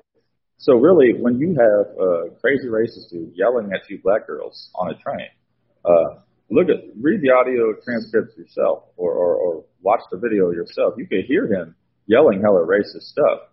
And No, no, hold on. some, the setup, the setup to that. I'm not saying, and, and, and the same thing with the restaurant. Like that, the, the individuals carrying it out weren't acting alone. You know, if, if if I grab a racist and put him in front of someone and convince him to attack them because I don't like the guy because he's a threat to me politically, I'm using a racist to con- to commit what is fundamentally more a politically motivated attack because I'm the one behind it. I see. You see how I'm just separating those yeah, concepts? I see what you're My bad, I misconstrued that. Yeah, so I guess what you're alluding to is the question is, did Ted really have a role in this? I don't know, but it's very convenient because everybody uh, knows that I had called the granddaughter J.C. Penney before Joey Gibson wanted to have a Patriot March. And I told Alissa Keny-Guyer, hey, this is guy Joey Gibson. I think he's a libertarian. I think I'm going to go check it out and march with him and see if I can build bridges on prison reform. And I, so I had told her before this whole march where Jeremy Christian first shows his face. So it was very weird that she didn't show up to the march. She's a leader of Davos. Well, he, she does like global psyops. Like her husband was in Benghazi. He's on video with Ronan Farrow bragging about sowing the seeds of chaos, hoping they would revolt in Benghazi before Benghazi fell. Dead ass. Look it up. So they do psyops on a global level. This family, the Keny-Guyer family. And Jeremy Christian himself, when he threatens me on the internet, says in a heated rage because I was trolling him. Uh, he says, "I was a psyop." Well, let's fast forward to Project Veritas when they said, or when they had people on video saying, "We pay crazy people to do things all the time." That's a fact. Look at Project Veritas' video where they have, it looks like a high level DNC guy. He says on video, we pay crazy people to do things. So when Jeremy Christian says on Facebook threatening me that he was a psyop, was he really just that crazy rambling or was he trying to like egotistically, uh, flaunt, uh, that he wasn't crazy? I'm not crazy. I was a psyop. Like, yeah, you are crazy, bro, but maybe you were a psyop. Like you're telling us that explicitly. Why? So one thing about Ted Wheeler and, and the, the march I was talking about. So I had already warned Alissa Keny-Guyer, this globalist, that there was a new march. And instead of saying I opposed it, I said, I'm going to go check it out. Um, and I did. And she wasn't there. But Ted Wheeler was. Ted Wheeler shows up to this march and gets cussed out of the park. He thought he was going to have a grip and grin photo op with um, Antifa. And no, they cussed him out the park. Fuck you, Ted. It was hella funny. It's on my Instagram. You can see the video on my stories suit and tie skater guy. And uh, so he disappears though. Ted Wheeler gets cussed out of the park and disappears with his cop buddies literally like two minutes before this crazy racist walks into the park, sucking up all the media attention. It's like a vacuum. Ted Wheeler just dips out real quick, and this crazy guy shows up, waving a bat, yelling the N word. They even had him wearing a flag on his back, and just like I had, had been wearing. So I'm like, what? Are you trying to make us all look like racists and terrorists? You can't do that to me. I work with Ted Wheeler, Alissa Keny-Guyer. If you go and try to make me look like a racist, and I'm the, their protege, well then I'll march on their house and, and call them out for that shit because you're not going to psyops me. So yeah, man, um, a lot of these things had happened. The Max stabbing, and more recently the burning of Reo's ribs last month.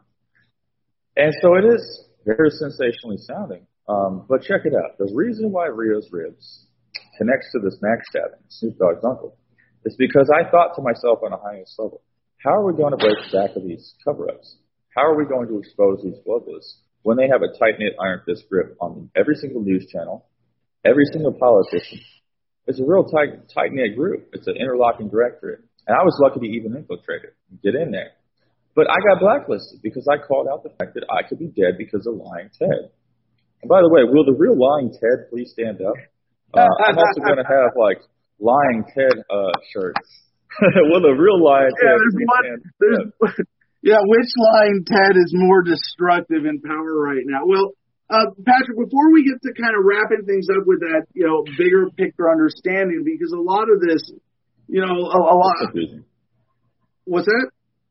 It's a bit confusing for those who aren't familiar with Well, it. so, well, for, yeah, I know, and, and if, if you really want to understand Patrick's story fully, you're going to have to do some research on, on some of these players. And I, I mean, for me to see, you know, names and faces and, and to be able to read through all that might get me a better understanding.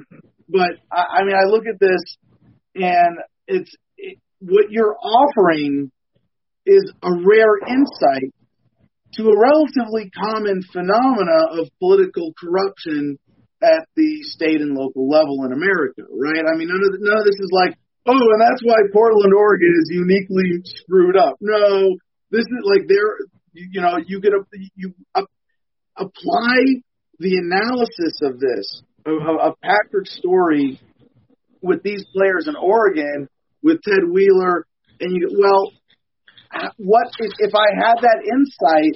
How much better would I understand things in my area, or the nature and texture of government corruption as a whole? So, but Patrick, qu- quick sidebar question here, just since you might have some insight to this.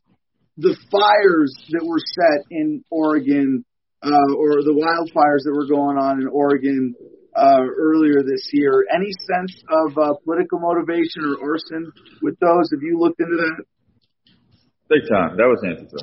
Um, now, can I really say that out loud? Well, I dare a group of or an, an ideology to sue me. I dare just an ideology to sue me for saying that, but they ain't gonna sue me because it's true. Um, I, I move in many circles, uh, Adam, and I, I'm respected by a lot of hard ass people on all sides. Um, because I'm a whistleblower, I became homeless. My own family kicked me out because again, I'm gonna blow the whistle on my own damn uncle, who is the ambassador to Ecuador, and my family knows that because he's been involved with bad shit. He was in the room when Benghazi happened. He was in the room when, well, this that's a whole other story. Like I said, I grew up in Felony Flats, isolated because I'm a real one, and my mom's side of the family does not want me being a whistleblower, staying with people like Julian Assange. So I got kicked out this May and like became homeless. And I said, fuck it, I'll go protest. And so I became friends with a lot of people in front of the Justice Center. Every single thing uh, you've seen about the Justice Center in Portland, the protest, I've been in the middle of all of it. So I know a lot of Antifas. I know a lot of Black Lives Matter leaders, and they're not the same. There's there's a lot of different feelings between all different groups about all sides. So that needs to be clear. Some Antifas hate Black Lives Matter. Black Lives Matter hates Antifas. Some of them are cool. Some of them are not. It's very mixed bag. And then you have guys like me who are like the John Wick Peace Hotel because I, I'm a solidarity guy. I move in all these different groups and I attack the issues we agree upon. That's why I'm not fucked with and that's why I'm cool with everybody. But I draw a hard line on some things, like the people who burnt down Reo's ribs. Rio stood with me and, and the stabbing victim against Ted Wheeler. And the news didn't cover that. So the fires this summer, I do believe, are related to the same kind of action that happened at Reo's Ribs.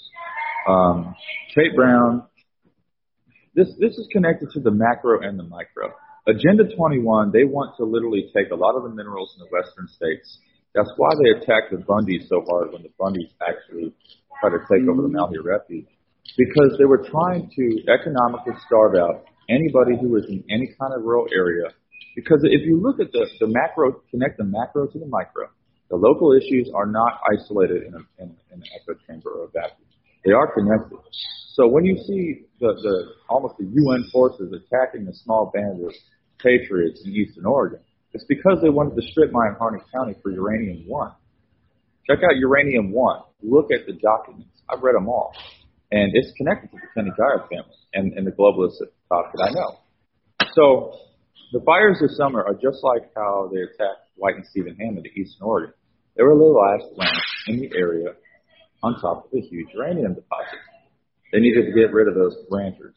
And they had successfully gotten rid of every single ranching family in the Eastern Oregon area near Dwight and Steven Hammond.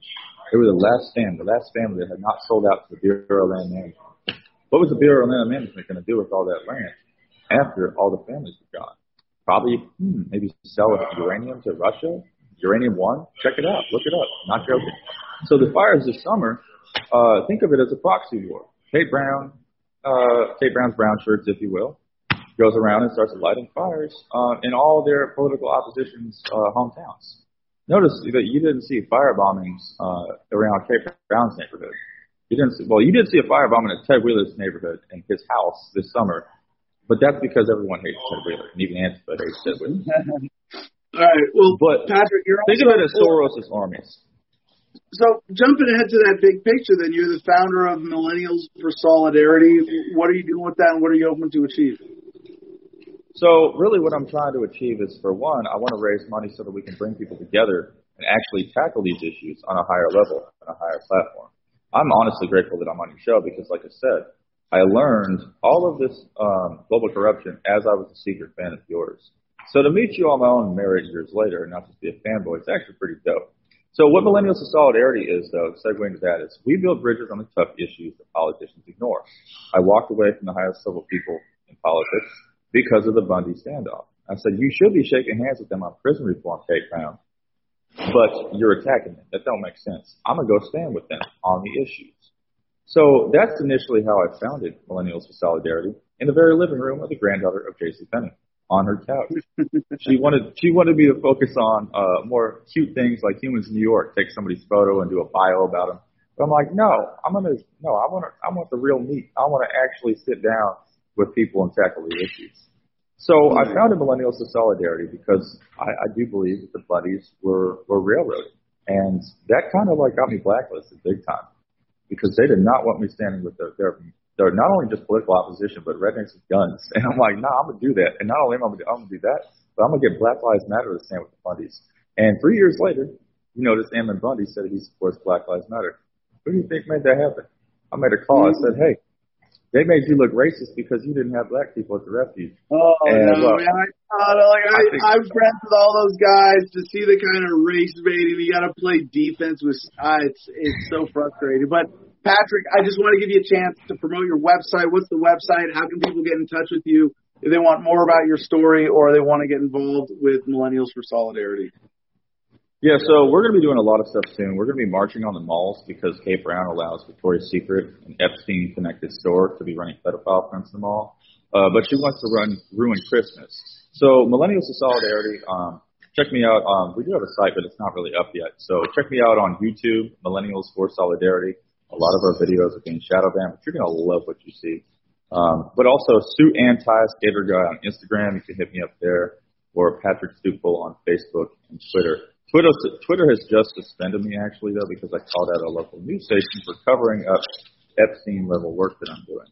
Epstein whistleblowing. I'm actually advising and working with Virginia Giuffre on Twitter. Um, my top tweet on Twitter is me and Virginia um, calling out the local mayor Sam Adams, who's a pedophile. So um, a couple key things real quick. If anybody wants to help uh, donate to the work that we do, you can hit me up at Cash App PDX777. It's greatly appreciated because the work that I do is really hard being a homeless whistleblower. Uh, but again, we're going to be starting to march on mansions, Kate Brown's mansion. We're going to be challenging them to shut down Victoria's Secret because why is she shutting down Christmas tree lightings and black church Christmas services but we're allowed to go patronize the pocketbook of geopolitical pedophiles like Leslie Wexner, Epstein's donor, who runs Victoria's Secret. So we're going to challenge Kate Brown. Shut down all pedophile fronts in the mall now, or we're going to march in your house. And you're going to get Patriots, Black Lives Matter, and everyone swinging rhetorical baseball bat at you if you don't. So those are some fun things to look forward to. You can get exclusive gear, fuck Ted Wheeler hats and hoodies if you want. Awesome. Hey, Patrick, thank you so much for joining us today. I really appreciate it. We'll be checking in with you and uh, hope to hear from you as you uh, as you get your organization more underway. Cool. Appreciate it, man. Thanks, Patrick. All right, let's check in with our co-host, Comment Jim Freedom. He's got just a minute before he's got to check out for the day. Check in with our audience on some comments, Mr. Freedom. What's that was going on? that was man, that was an interesting several rabbit holes like packed into one. I hope everybody got that you know insight of you know this is how this. I don't want to say this is how the sausage is made. That's almost too cliche, but this is the sort of common bullshit behind state and, and local level uh, corruption as it connects to you know these sort of bigger picture agendas that we talk about on the show. Yeah, yeah, that was a lot to process, and I hadn't. uh I don't know anything about the uh the burning down of that place. I hadn't read anything about that, so it's hard to comment on anything personally. As far as comments go, uh there's just some ones from earlier. Coco Steve, Cacao Steve was wanting to ask you from earlier. I don't know which one it is, so I usually just say both. But when you were talking about your testing, uh, what you got to go through to go to Hawaii, he said that's crazy. Uh, he said, isn't there an antibodies test where you can get a test just to see, even if you are negative, you can test to see if you had it in the past, you know? So this is one of the just bullshit issues around the tests, right? Because the prick test that I keep, I just call it the prick test because it's it's the blood prick. You prick your finger, you get a little piece of blood on a test strip. You put a sterile solution on it, and it pushes your blood sample across these areas where there are reactive uh, formulas on the test strip to tell you one if you have the active virus. It has it has two strips, two lines that can be activated by this, right? And I, I mean I forget the details. It's like a home pregnancy test, right? You put your you put your pee on the thing and then it changes color, right? And it's uh pretty simple and straightforward operationally how it works. And I think they say you want. I think it, it, they called it a 45 minute test. It's not 15 minutes because they want you to wait. Uh, like it, it's pretty clear in 15 minutes, and you can do the the actual prick in the test in about two minutes if you if you you know know what you're doing. And they they can tell you both. If you have the one line is for active virus DNA or RNA, and the other script is for antibodies. It says you may have had it in the past. And uh, with, our test, uh, you know, I tested negative for both. And you know, if even just based on the hype, I mean, I might, I don't, I don't know if I, I would like to take a test once a week if it was two dollars for something like that, and that's probably what it should cost. You should be able to get it in the mail. Just anyway, so uh, the fact that the tests that I'm going for to, for all these bigger, well, you got to prove this or prove that, or you know, for your job kind of thing, or to you know, permission to travel to Hawaii. I'm like, no, this is some bullshit. There's some there's some major restriction on what they're allowed to do or what's allowed to be produced or what's FDA approved. And that's why like the uh, the over the counter test, you know, now well now they've got someone who's going to profit from it. Now they've got it connected to your cell phone. All right, now we can release that to the public. Uh, Mhm. Oh, now there's a new strain and it's not relevant anyway. Know, yeah. that- well, uh, there's so much manipulation and there's so many little things that you go, wait a second, doesn't that just unravel the whole thing? It's like a, s- it's, it's a, it's a sweater of bullshit threads with loose ends sticking out all over the place. You can pull any one of them and the whole thing as a narrative just falls apart. Why was Adam able to get a test kit months ago? I forget, was it March or April? Where he was able to know within an hour was he bo- you know that he was negative for both antibodies and the virus and yet now he's trying to go out and get one to go to Hawaii and can't even schedule a fucking appointment? Like, uh, something's wrong here. There's no, doesn't make sense. And eventually, you If you got more thing- money, if you got more money, you could probably find a way to skip the line and and get tested whenever you feel the whim, you know. But that's you know rich people. Uh, low key 209 checks in. This weekend I saw a store limiting only four people inside. I've seen a couple do that myself as well. There's you taking the test. Mhm. He said, uh, back to low key, he says, the wait was one and a half hours, could have been longer depending on the customers. I just walked out of the store with at least 10 people. I think I got the Rona.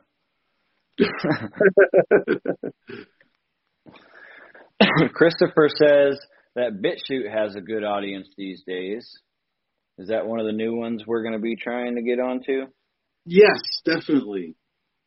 Yes, we we are really excited, uh, and and you know we've been in this new version of Adam versus the Man, or there's some working towards this current version for the, the past year. I think since February we started with, uh, or January, as we started with Donald Trump's um, announcement for a national state of emergency, and we're taking on our brother, my brother, Alden Kokesh is looked. at. I don't want. I don't want to like. Uh, I'm really excited about this.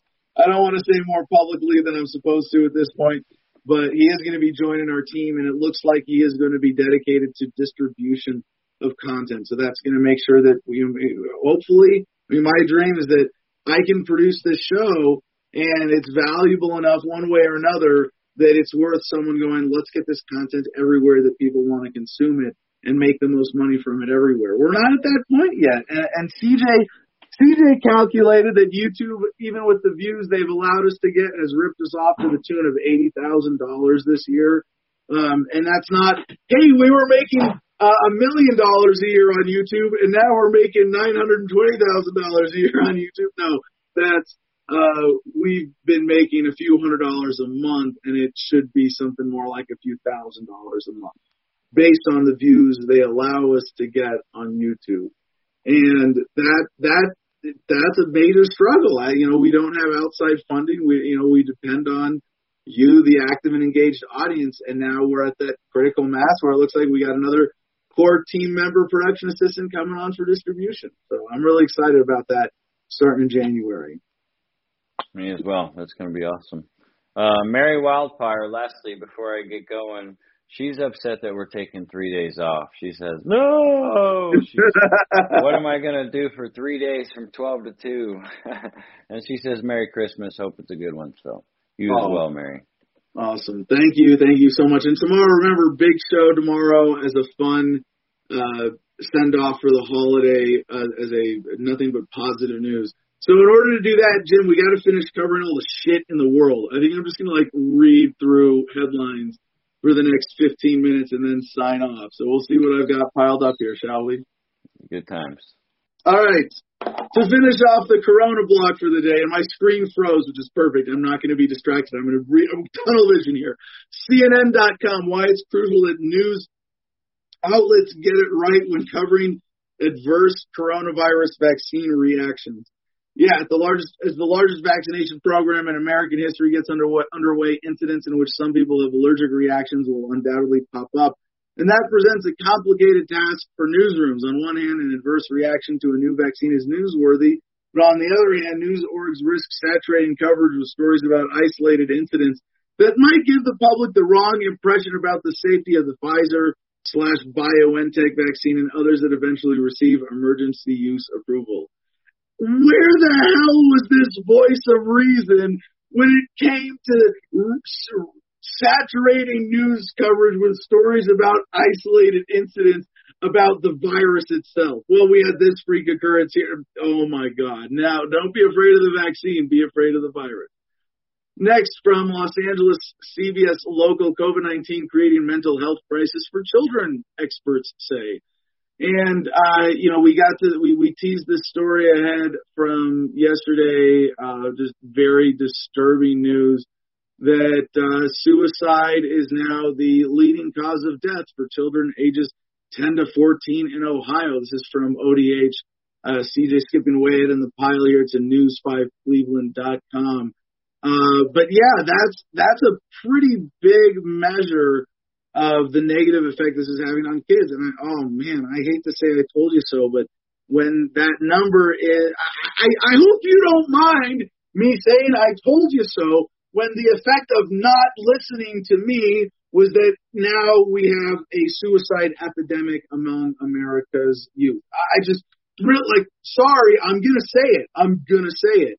And I, I, I it's not me. I don't mean to make this personal, like I told you so, because there were other libertarians, there were other pundits, there were other analysts who knew to question the coronavirus narrative from the beginning. And if we as a whole had listened to those voices earlier on in this crisis, we wouldn't be at this point where we see like this headline from CBS uh, LA. Educators and therapists say the pandemic has created a serious mental health crisis for students for nine months. Dr. Veronica Brown, principal of Manchester Avenue Elementary School in South LA, has been unable to hug her students or even see them in person and uh, she has seen more pain. I, I just keep going. But uh, there is a, an LAUSD, Los Angeles Unified School District hotline for counselors and psychologists daily for students. Um, and uh, I, I guess I should point out here, more importantly, California Youth Crisis Hotline, 24 hours a day, seven days a week, 1-800-843-5200. And yeah, it is in places like California where you have governor like Newsom, where you have like New York, not because they're major population centers, but because of their particularly disgusting strain of statism, that you have these major lockdowns and these uh, you know over the top crises of the cure being worse than the disease. Now there's a side political story here from Politico.com. We want them infected. Trump appointee demanded herd immunity strategy. Emails reveal then then HHS Science advisor Paul Alexander called for millions of Americans to be infected as means of fighting COVID-19. Um, I don't, I, more palace intrigue. Politico.com, Trump officials interfered with CDC reports on COVID-19. And this is actually, so this is more the bigger relevant story in this. The politically appointed HHS spokesperson and his team demanded and received the right to review CDC scientific reports to health professionals. Yeah, and, and so here the, the general. I mean, I read through most. Of, no, I think I read this entire story, and it was a lot of stupid sort of political uh, hinting. Oh, well, they did this to make it look worse because they're bad and they're Republicans, or they made it to make this look better. And and it was it was a pro-Trump narrative that they were really trying to get through there. Surprise, surprise. Now, as to the uh, mutation fears, I, I got to include this headline in our pile today from Daily Star new COVID-19 strain features 17 mutations sparking fears vaccine won't work. Yes, vaccines are specifically genetically coded and they only apply to a specific strain or virus. Obviously, there's some variability in all of that, but they are based on the DNA or RNA of what their their target. So the uh, the new variants feature 17 alterations to the original coronavirus strain, many of them to the virus's spike protein, which vaccines are being developed to target. Yeah, so this is this is the fear that they could keep this going indefinitely with new strains and uh, variations, and now the vaccine doesn't work, and blah blah blah blah blah. Uh, but yeah, that's be be ready for this, and I just be ready to fight the fear because that's what really this crisis is focused around. It's a crisis of fear more than anything else. Uh, Yahoo.com. Fauci won't be seeing his kids this Christmas, and he wants everyone to do the same. So they're going to hold him up as the example, who's probably not seeing his kids for other reasons. Um, but they're holding him up as the example in contrast to all of the other officials and experts who are just contradicting their own advice. Speaking of which, even in California, and this headline is from the 17th last week, two strip clubs can stay open and set own COVID rules, California judge rules. Yeah. Okay, so strip clubs like cannabis dispensaries and liquor stores, they're exempt because if we took those away from people, they go totally crazy. We can take away their incomes, we can make their lives miserable, but if we take away these animalistic pleasures, no, we, we're, let's not do that. Two San Diego strip clubs can remain open and make their own determinations about providing a safe environment for dancers and patrons during the pandemic. A judge ruled Wednesday the decision dealt a setback to Governor Gavin Newsom's health order that calls for such establishments to be shuttered. So just to connect this to the earlier point, uh, before you decide not to fight something, really evaluate what it means and what the costs might be of fighting versus not fighting and do the math. You know, people ask me, you know, why are you so brave and able to do this and that with civil disobedience? And it's not that I'm brave, it's just that I have more confidence in my calculations of risk and reward. And so do better calculations. Take the time to question your premises. And you see, maybe you're covered in this. You know, maybe somebody else has already fought this and won precedent because this is for businesses with restaurant services. Judge Wohlfeil said it applies to San Diego County businesses with restaurant services, including strip clubs and that it exempts them exempts them from shutdowns and any related orders that bar live adult entertainment and go beyond protocols that are no greater than essential to controlling the spread of COVID-19. Now, this is uh, like hilarious in terms of what they're saying is carved out as allowed when you step back to the bigger picture. They they operated for five weeks under the pandemic under their own safety measures, which included keeping strippers 15 feet from tables because, you know, when you sneeze, you can project uh, the coronavirus uh, up to six feet, but when you queef it, it's got more like a, a 15 foot radius that needs to be respected, right? Allowing no more than one stripper per stage and requiring them and other employees to wear masks. And, you know, even though they, they bent over backwards, and why did they do this? Their customers wanted it more than anything. I mean, I, I maybe, maybe not, uh, all of them, but that there were significant numbers of people who said, yeah, this is a business that I am going to go to and patronize going to these extents. And now this, that's San Diego County, California, but who knows, maybe that can be used uh, by the exact same legal arguments in other places in California, if not in, in other parts of the United States. There are some nice things about the reliability of the corruption of our legal system and, the, and your ability to at least uh, occasionally leverage it to your advantage. From the AP, also last week, French President Macron tested positive for COVID-19. Nice sidebar. Now, here's a story that you're going to be citing for a while. This is the week.com, or at least I'm going to be referring to this. I already have a couple times in the show, I think. Pfizer says millions of vaccine doses are waiting to be shipped, but the government hasn't told them where to go. Yeah, simple as that. Uh, now, Reason has this headline: Americans are in full revolt against pandemic lockdowns.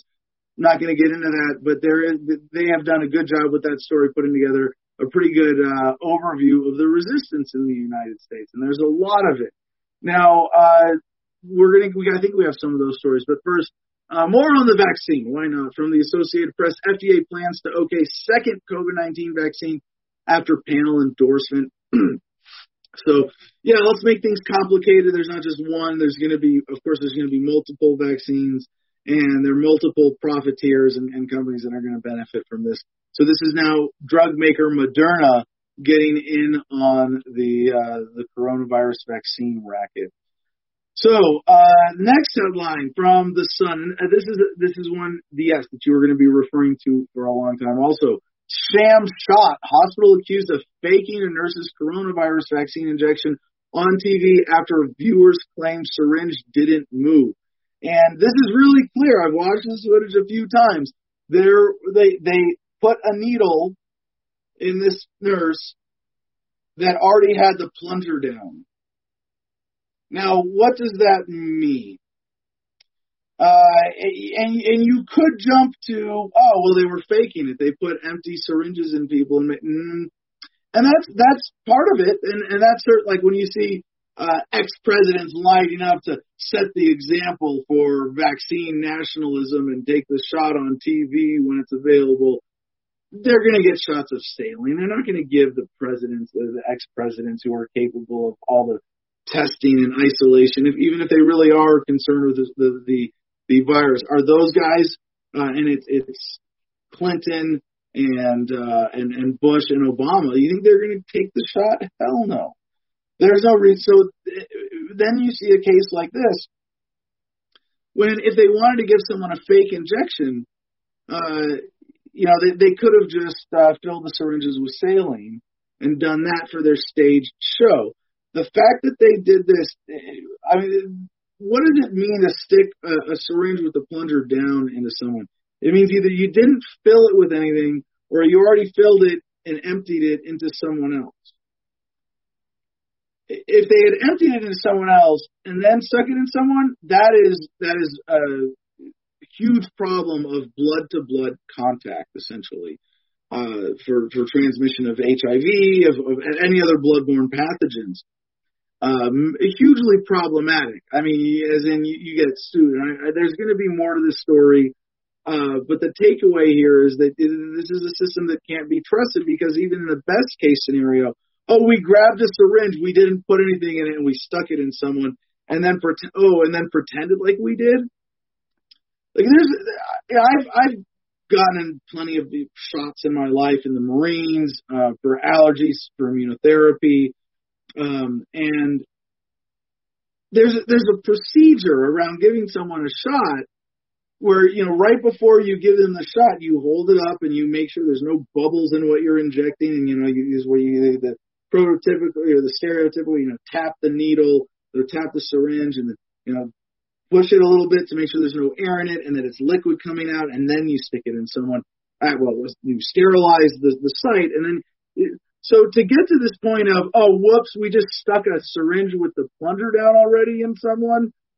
Yeah, I don't know about that. Now, the vaccine, Wall Street Journal has this headline COVID 19 vaccine passports could help life return to normal, but experts urge caution. No, experts are saying get ready for us to screw you again on something else. Now, uh, okay, so I have this story again. Video shows mishap. Sorry, this is a this is a duplicate here, CJ. But Fox 17 Nashville video shows mishap during COVID-19 vaccination of El Paso nurses. Watch the video for yourself. It's all in there. Uh, civilized.life. Cannabis consumers are more likely to survive heart attacks. Now, maybe I meant to save this for our positive uh, thing tomorrow, but it was because I saw this from Forbes, skipping ahead a couple. Cannabis may reduce deadly COVID 19 lung inflammation. Researchers explain why. Yeah, yeah. Cannabis active compounds have a number of properties that make it appealing as a potential adjunct treatment for infections from the novel coronavirus. And recently, scientists have begun looking at its potential for reducing susceptibility to the disease and even discussed whether it could be used as an antiviral medication. And since I've made such a mess of this giant block of Corona, I feel it necessary to take a hit of this cannabis because we have failed to contain it. Now, I think I wanted to try to end on that positive note, but just a few more stories, just a few more, and I promise we will we'll get CJ on and we'll wrap this up. Excuse me. From WKMI Talk Radio 1360, John Hopkins University researcher finds death rate death rate before and after COVID the same. And I've been telling you from the beginning, it's going to be when we get analyses like this that we're able to actually evaluate the deaths because we know that part of the coronavirus hoax is overcounting the deaths and misattributing deaths. And Ron Paul, uh, very early on in this predicted, oh, you're going to see deaths from these other things go down as they count those as coronavirus deaths. So this is, you know, what in, in terms of uh, is this decisive or not? Maybe we'll get into the numbers when we get back in January. But one of the threads being pulled on this sweater hoax is that, yeah, uh, the um, the death rate being being about the same. That's that's going to be another story you're going to be referring back to. Uh, from December 19th, two days ago, London begins emergency lockdown as UK fights new virus strain. Bloomberg Um, capital Southeast England move into new tier. Trains jammed. New mutation for- forces Johnson to scrap five day Christmas easing. Oh, oh, whoops! It forced me. Oh, oh, there was a virus that it forced me to do this terrible thing to you that profits me and my friends. Whoops. Um, and I guess, oh no, that is it. That is it for our Corona block. Congratulations, we made it. Mostly contained, I would say. One other fun headline. Let's get CJ on stage here while I uh, refresh my screen. But uh, let's do this. TheVerge.com. This is this is worth pointing out because I don't want people to miss the, the all the great jokes about this uh, over over over the holidays with your families. Members of the U.S. Space Force will now be called Guardians. Yeah, of the galaxy. Right, right. CJ, do you like that? No, I don't know what to even say about it, Adam. I mean, honestly, Guardians, Spaceman, Space Women, I don't know. Uh, uh, Guardians, I mean, they should have known better than Guardians. They're going to have way too much fun with that. There's going to be some overzealous E7 that's going to be like, I'm the Guardian of the Galaxy. Like, all right, fine. Give them their stupid name. I don't consent to the taxation for this. I don't know what else to say. I don't want to pay for Guardians. Guardians. Like, come on, get real. Soldiers, sailors, airmen, Marines, Coasties, and Guardians. We suck. We suck with Space Force. Space Force is an illegitimate branch of the government. And you know what? Here's a here's a funny sidebar on that, just real quick. Is that they're saying that Joe Biden could nix the Space Force. And with a swipe of a pen, just say, nope, not doing it. I don't think they'll do it because, of course, the internet, to remind everybody, says that we have bases on the moon and uh, and and uh, you know colonies on Mars already, and you can stay at Trump Hotel on Mars. There's no way that Biden would allow himself to be the president that killed Space Force. I don't know. I think that out of spite, they'll just say we don't have money for Space Force right now, and then they're gonna just sign it away. yeah, right. again, the Democrat that doesn't want to spend money, I know, long shot, but just mark my words, within the next four years, they're going to nix Space Force. They're going to call it a Trump failure, and that'll be about it. Well, CJ, teasing ahead to tomorrow, we have an exciting guest coming on, someone pretty controversial, Chester Doles, uh, ex KKK member, who uh, is, I don't know, let's say had some uh, challenges shedding that ex KKK shadow or uh, stain, especially now when he says he is a you know 100% patriot for Trump and nationalist, and you go, hmm. Maybe we, should, maybe we should do Adam loves the man tomorrow. I don't no, know. No, no, no. This is good, but this is going to be a fun. I got like this is. It's rare that I have an interview that I have to prep for like this, like a debate almost, um, but more like I like lots of links or just a conversation. Uh, there's gonna be a couple links, but see, like today, Patrick, it's sort of uh, my I have to know enough to to to you know do my best to help present his story in the best credible way. Okay, so Patrick Thomas, thanks for the interview, bro. My phone was dead and I scrambled. Listeners, all right. Uh, yeah, that's great. Yeah, no, and, and it was great, Patrick. I appreciate that we were able to you know, get I think the critical uh, part about that in. Uh, and, and and I had to do some research first, but the Chester Doles tomorrow is going to be some sparks. All right, Patrick also comments on the point about strippers. We are going to have out of work ethical strippers protest the fact that Governor Kate Brown allows Epstein donors to operate pedophile fronts in the mall. Victoria, oh yes, oh, oh my God. Um, by the way, uh, I, I I'm I feel remiss that I didn't think of this earlier, CJ, but you remember what strippers did in California earlier when they were shut down? You know, I don't. Uh, I would say that fans only went like this, and then went like this, and then. No, no, they, they were doing titty deliveries. You could, because you could do food delivery. They they were no longer strippers; they were food delivery experts. Yeah. You know, I'm not even mad at it, really. Honestly, I'm really. How can you be mad at at the entrepreneurial entrepreneurial spirit of of the strippers in California? I mean, they deserve a lot of credit for sure. Well, you used to have to drive to a strip bar or club to have titties in your face. Now they're just a phone call away, thanks to Governor Newsom. Oh man. Oh man. Well, let's leave it at that with titties in your face. Go to adamversustheman.com and help support this broadcast. Please, while you're there, click the Patreon link and help this broadcast out by up. Oh, and of course, my computer's freezing. There it is. The Patreon.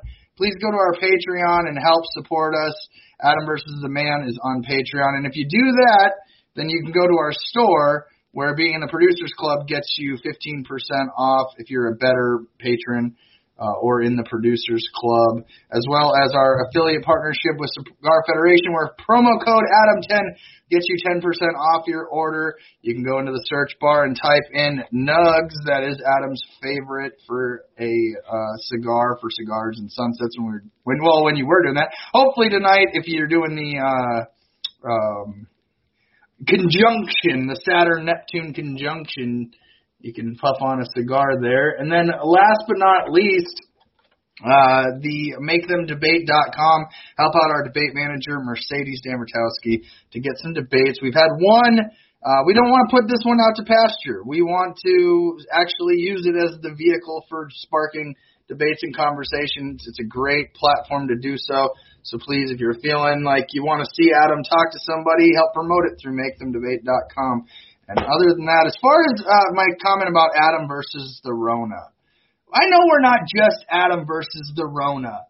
Okay, it just it's it's just that this fucking sucks, man. I hate seeing 50 links of all with COVID. And don't get me wrong, when they prove your point, I'm like, fuck yeah, they prove our point. But it's just like it's never it it. I can't wait for COVID to end. Maybe I'm gonna turn pro vaccine and and pro government opinion just to get this fucking news cycle of COVID over. I don't know. Yeah, I well, mean, CJ, with that, I, I think what we've we've hit on here, and we're going to keep getting better at it. But as a general formula right now for this production, for sort of journalistic responsibility, when the mainstream media is just overwhelming with Corona headline one after another after another, and we know that that's a distortion of your attention right? I think for us to do blocks where we go, look, here's all of this shit and we're going to do our best to condense it into this, but we're not going to pretend that it's not out there and that this isn't what's happened in the mainstream conversation. So I, I'll, I'll be better organized when we get back in January, but doing a COVID block of a run through of the headlines uh, I, I mean, once or twice a week and doing it as fast as possible and trying to contain it that way I, I think that's an appropriate response. I mean, if we covered it as much as the mainstream, it'd be even more. In all honesty, Adam, though, I agree with you on why we should cover it. So don't get me wrong there. I agree with why we do it. It's just that I feel like in our own unique way, we are trying to contain this. We are trying to make it so that we can have conversations outside of this, but it just seems like either we'll get a story about like Saturn and Jupiter, and somewhere in there they're going to be like, but make sure you socially distance for COVID Jupiter and Saturn align, and they'll sneak it in there, and it just it's never freaking ending. So I challenge you tomorrow, Adam. No saying the word COVID, Corona, Karina, the virus that shall not be named, uh, the government's big spending wallet called Corona. I don't know. Just, just I'm just begging you. All right, all right, we'll see. We'll see. I mean, we did. A we Christmas miracle. All right, hold on. Well, then, in order to do that, I I got to do our headline block real quick here. Uh, I'm I'm gonna. This is gonna be two minutes, and we're gonna get to the good news and the solstice, and we're gonna make sure that Jupiter and Saturn are gonna stay at least six feet apart tonight. But uh, Reuters, U.S. whistleblower pressed to exaggerate leftist role in urban protests, lawyer says. Surprise, surprise. In North Korea, according to Insider.com, the owner of a fishing fleet publicly executed for listening to foreign radio stations at sea, Radio Free Asia report says. Who knows whether that's true or not. Texas and nine other states filed new antitrust lawsuit against Google. Here's the full complaint. No, I'm not going to read the full complaint here. Yes, this is happening. It's worth knowing about. Uh, Pentagon pauses transition meetings, causing concern for Biden's team as it meets resistance in the department. Yeah, still a thing. Wall Street Journal, new ad fraud scheme highlights a growing problem for streaming TV. Yeah, that's people rip, rip, ripping off uh, the, the system with simulated devices and apps, view farms. Uh, spokesman review as this lawmakers dismayed. Experts babbled at Trump brushing off suspected Russian hack. Yeah, that happened last week. We didn't really get to it. Uh, Romney coming in with the fear mongering. Russia could cut off U.S. food and water supply in next cyber attack. Y- yeah, okay. Um, and then this from DNYUZ.com. She called police over a neo-Nazi threat, but the neo-Nazis were inside the police. Yes, this is from Frankfurt, Germany, and uh, uh, showed all these links will be in the notes. Was, is, we're getting this out of the way so we don't have to do it tomorrow. Afghanistan. Kabul deputy governor killed in sticky bomb attack on car. Yeah, that happened. Russian government hackers are beyond broad espionage campaign that has compromised U.S. agencies, including Treasury and Commerce. That was actually an older headline on this one. Fun sidebar though, Russia's new guerrilla media are going after Putin. Yeah, at some point you can't fight the internet. Austrian, oh, now this one, this is going to be a fun one to just poke holes in from Reuters. Austrian police seize haul of weapons intended for German extremists. This is like a haul of weapons, as in would fit in the trunk of my car. Uh, pretty bad fear mongering headline. Now another one we didn't get to that I got into last week myself. U.S. companies riddled with members of Chinese Communist Party. Yeah, yeah. Stuff happening in the news. All right, that's it. That's it. That, that's it. That's it. We are all caught up. We are good for Christmas. That was it. Monday morning check accomplished, done. So tomorrow, I don't know what the, the, the positivity, the good news show. Adam, Adam versus the good news. Tomorrow we want all we want your pictures from tonight. We want to look at what you got for the meteor shower and for the uh, the alignment, the Christmas star. Um, but tomorrow, not, we're not even going to mention the coronavirus once. So CJ will never have to interrupt me playing that stupid clip. It's it's contained to this episode. So tomorrow, science. So science and technology stuff minus Corona, because that's more fear and propaganda in politics than science. Uh, but uh, anything that's science, tech, nature discovery, innovation, good news. Tomorrow's the day to send you into the holidays. But from goodnewsnetwork.org for this day in history, today is a particularly magical winter solstice, not only bringing the longest night of the year to our northern hemisphere and marking the start of more daylight, but also a major celestial event. In an exceptionally rare conjunction, Jupiter and Saturn will appear closer to one another than they've been in 800 years, visibly separated by just 0.1 degrees. That's less than six feet. Named the Christmas star, the nearness of these gas giants will create a shining point of light even though the two planets are actually millions of miles apart. The closer you are to the equator, the better the view, and the best time is between dusk and just after nightfall. Looking low on the western horizon with a telescope, several of the planet's largest moons will also be visible with the celestial conjunction. That's it, the celestial conjunction, lasting for the entire week surrounding today's winter solstice. And if you're in the northern hemisphere, there's a meteor shower as well. Check that out. See the best ways to view it around you. More good news on this date. On the same in 1620, Mayflower Pilgrims went ashore at Plymouth Rock, Massachusetts. On this day in 1913, the first crossword puzzle by Arthur Wynne was published in the New York World. On this day in 1948, the free, the Irish Free State of Eire declared independence. On this day in 1962, Rondane National Park was established, Norway's first as an important habitat for herds of wild reindeer. On this day in 1991, the birth of the Commonwealth of Independent States was proclaimed by 11 of the 12 former Soviet republics. And on this day in 2004, two French reporters held hostage for four months in Iraq were released, and that is how humanity does the winter solstice for good news on this day in history. And with that, mwah, peace and love, y'all. Wait, wait. I was, Wait. I was gonna, I was gonna say, I don't have smoke weed today, so I was gonna go smoke weed every day. Yo, yo, yo, smoke weed. Uh, I was gonna do it for you vocally, but And choose happiness and be excellent to each other.